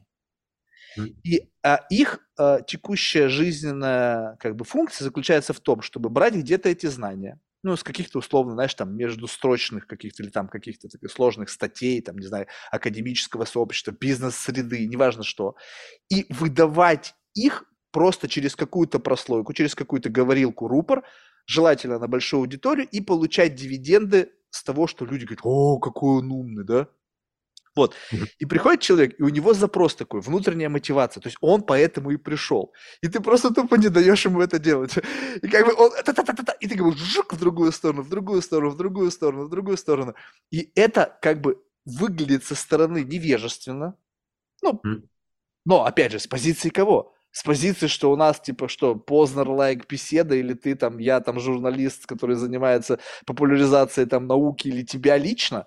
Нет, ты пришел ко мне в мой мир, в мою игру. Ты думал, что ты станешь как бы главным героем, а ты стал частью декораций, которые позволили как бы сыграть мне вот в какой-то там свой какой-то театр одного актера, да, причем одного как на сцене, так и в зале ожидания. Вот, вернее, не ожидания, а зале для зрителей. Поэтому вот момент того, что когда ты как бы рассматриваешь для себя какую-то возможность, которая как бы укладывается в твою общую стратегию, то есть тогда ты, получается, знаешь свои условно слабые стороны. Ну, то есть как бы ты же не пошел бы туда, где у тебя достаточный экспириенс. Ну, скажем так, зачем мне делать что-то, причем как бы я еще не уверен в том, что я могу, ну, скажем так, если бы я был уверен в том, чтобы делая что-то, я бы точно увеличил качество того, что мне нравится, как, во мне как функцию, я бы, наверное, туда сходил. Но если я не уверен, улучшит это меня, мое текущее представление, которое я считаю на данный момент достаточное, пошел бы я туда? Наверное, нет. Соответственно, ты выбираешь что-то, что на этот момент времени в рамках долгосрочной стратегии выглядит как некий недостающий элемент. Так? Почему тогда для тебя участие в подкасте явилось неким недостающим элементом? Только потому, что все в них участвуют? Я не думаю, что люди здесь какие-то знания приобретают и умения. Хочешь быть спикером, иди на курсы спикеров. Там тебя научат, как правильно говорить с толпой. Потому что это односторонняя беседа. Ты с зала лекции вещаешь что-то. Ты не участвуешь в каком-то обмене мыслями. Подкаст – это все-таки мысль на лету. Мгм. Но как бы научиться мыслить на лету, тоже участвуя в подкасте, наверное, ну, может быть, если ты так же, как я, как зайдешь с ума и решишь 10 тысяч часов потратить на это, может быть, ты научишься, но цена 10 лет или 15, сколько на это уйдет, я не знаю. Слишком большая цена для того, чтобы просто научиться мыслить на лету. То есть вот что для тебя недостающим элементом является, вот именно в который ты пытаешься закрыть? Выходя из зоны комфорта или приходя на этот подкаст? Реализуя любую цель, направленную на как бы достижение, реализуя любую, как тебе кажется, темное пятно, которое ты, опять же, считаешь объективно либо субъективно необходимый элемент для достижения верхнеуровневой цели. Ты сказал, я делаю все, что как бы поможет, либо помогает, либо гипотетически может помочь мне достигнуть моей какой-то главной цели в жизни. Так, да. Вот. И ты выбираешь что-то, как бы предполагая, что это, ну, либо зная наверняка, что это мне поможет. Как я определяю, поможет мне это или нет? Да. Я анализирую следующий шаг по тому, что от меня потребуется, какие, не знаю, скиллы, какие действия потребуется испытать мои, и что мне потенциально это может принести. То есть, например, опять же, возвращаясь к подкасту, это какой-то публичный разговор, это то, что я узнаю нового человека, узнаю какие-то его мысли. И вообще, мне кажется, важным в жизни находиться в нужное время, в нужном месте, попадать. То есть многое зависит именно от этого, от этой удачи попасть или намерения, не знаю, попасть в нужное время, в нужном месте. И проблема в том, что никто никогда не знает, где это место и когда это время находится. И поэтому, когда жизнь подкидывает неожиданно какие-то возможности, которых раньше меня не подкидывали. Я взвешиваю плюсы и минусы и понимаю, что минусов практически нет, кроме потери 2 часов времени, а плюсы, черт его знает, могут и быть. Может быть, вот я познакомлюсь с Марком, а потом мы через 5 лет будем сидеть где-нибудь, такой: Марк, помнишь, ты меня София позвала, в Фейсбуке написала, и вот смотри, как жизнь сложилась. Все может быть. То есть это первый раз, когда тебя пригласили на подкаст? Да. Вот. То есть вот с этого надо начинать. То есть, что, в принципе, была идея в голове участия в подкастах. И так совпало, что София тебя каким-то образом нашла, и ты сказал: о, прикольно. У меня была такой, как бы, условно, незакрытый гештальт. Надо как-то сейчас, вот возможность, я скажу этой возможности «да». Не совсем так. У меня не было никакого незакрытого гештальта, у меня не было желания поучаствовать в подкасте. Я просто открыт к возможностям, которые мне дает жизнь, какие-то новые вещи, которые при анализе не выглядят как что-то супер рискованное. Это я не рискую жизнью, я не рискую карьерой, я не рискую деньгами, я не рискую, не знаю, чем-то еще. Я рискую потерять 2 часа жизни, рискую получить какие-то негативные эмоции, просто потерять время. Но при этом я приоткрываю дверь в что-то, что может вылиться во что-то хорошее, что-то интересное. И, может быть, я окажусь в нужное время в нужном месте. И это почему-то... И вот только поэтому мне написали, почему нет. Это какая-то новая возможность, которую я не пробовал. Давай посмотрим, что там. Может, это к чему-то приведет. Может, нет, ничего страшного. Был интересно побольше что вспомнить. То есть это как бы такой как бы рациональный взвес. Ты смотришь на риски, оцениваешь потенциальные возможности. И, то есть ты так ко всему относишься, да? То есть ты смотришь, какое количество инвестиций любого рода нужно, предполагает обмен на тот или иной опыт.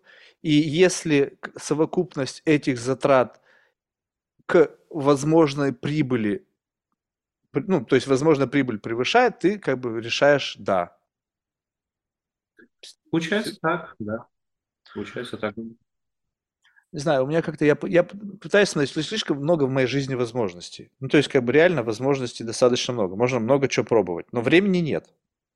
То есть говорить «да» потенциальному... Вот, просто для меня это недостаточная характеристика, потому что слишком много возможностей. То есть как бы и все эти возможности, они как бы вот если разворачивать их вот до этого уровня, да, что там, что я потрачу? Ну, потрачу время, там, не знаю, там какой-то логистический кошмар, там куда-нибудь ехать, лететь, там пересадки, не знаю, там еще что-нибудь, потерянный багаж.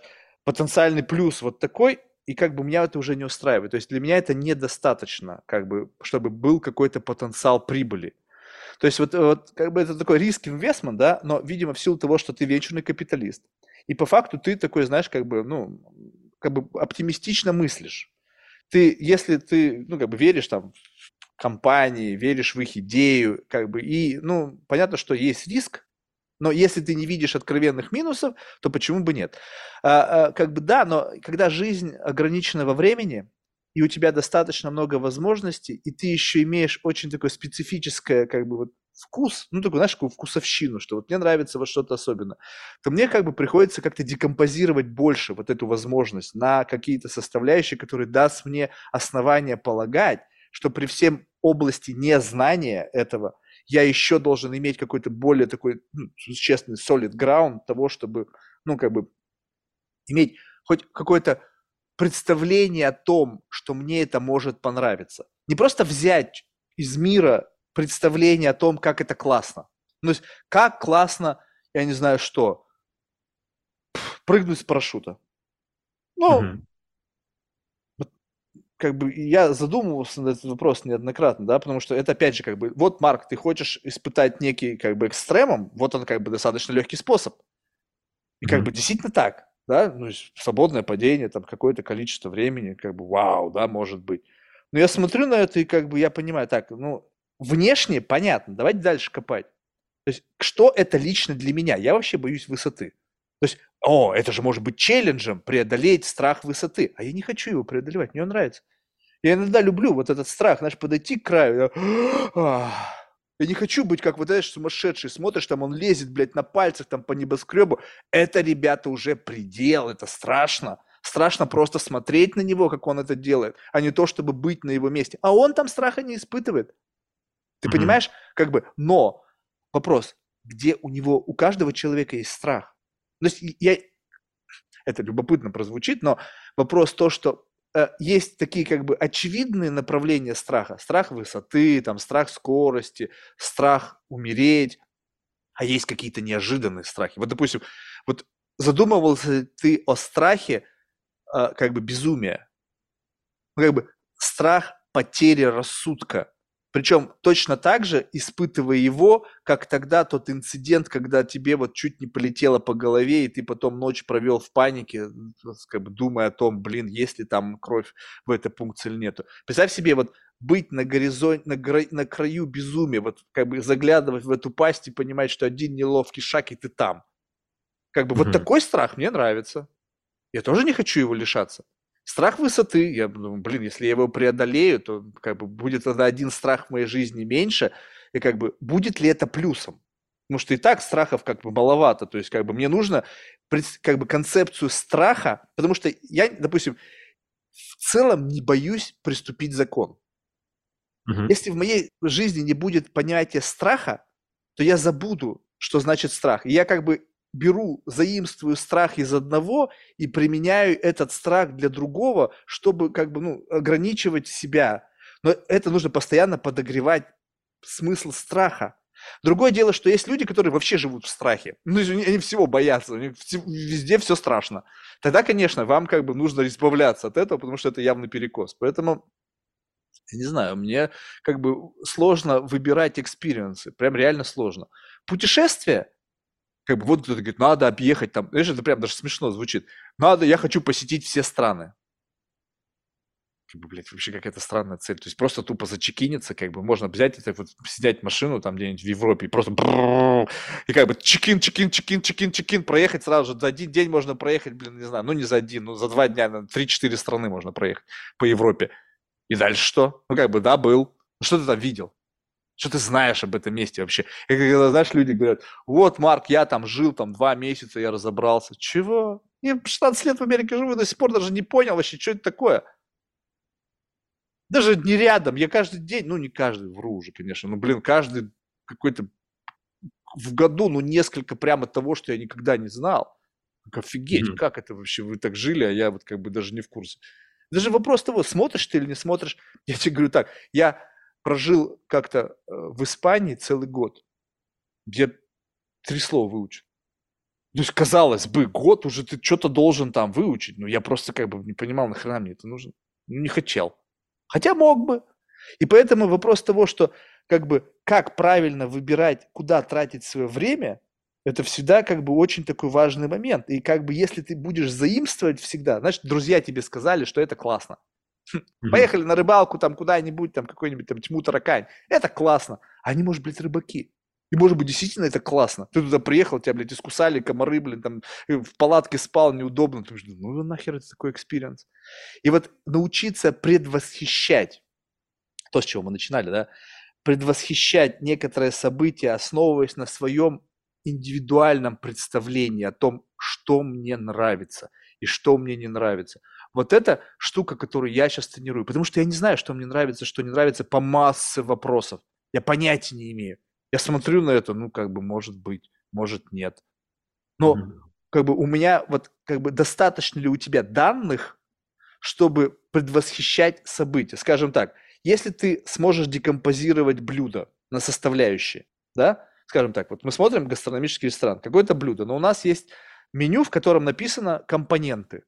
Ведь, в принципе, ты можешь свою модель, вот, запустить там свою нейронку, чтобы она как бы обсчитала потенциально возможные ауткамы. По крайней мере, попасть в спектр.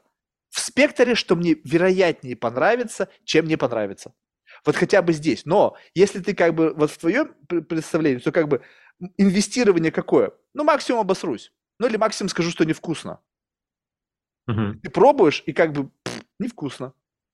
Понимаешь? То есть, как бы, а если бы ты изначально посмотрел, и ты знал, так, в этом салате или там это есть какая-то заправка, которую я не люблю, там какие-нибудь там анчоусы, там, ну, еще какая-то херня, мне это не нравится.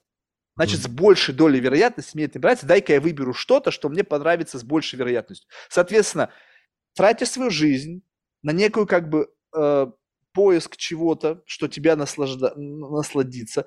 Говна уже в жизни было предостаточно, того, что все, что тебе не нравилось. Зачем добавлять в этот, как бы, копилку того, что мне не нравится, что-то еще?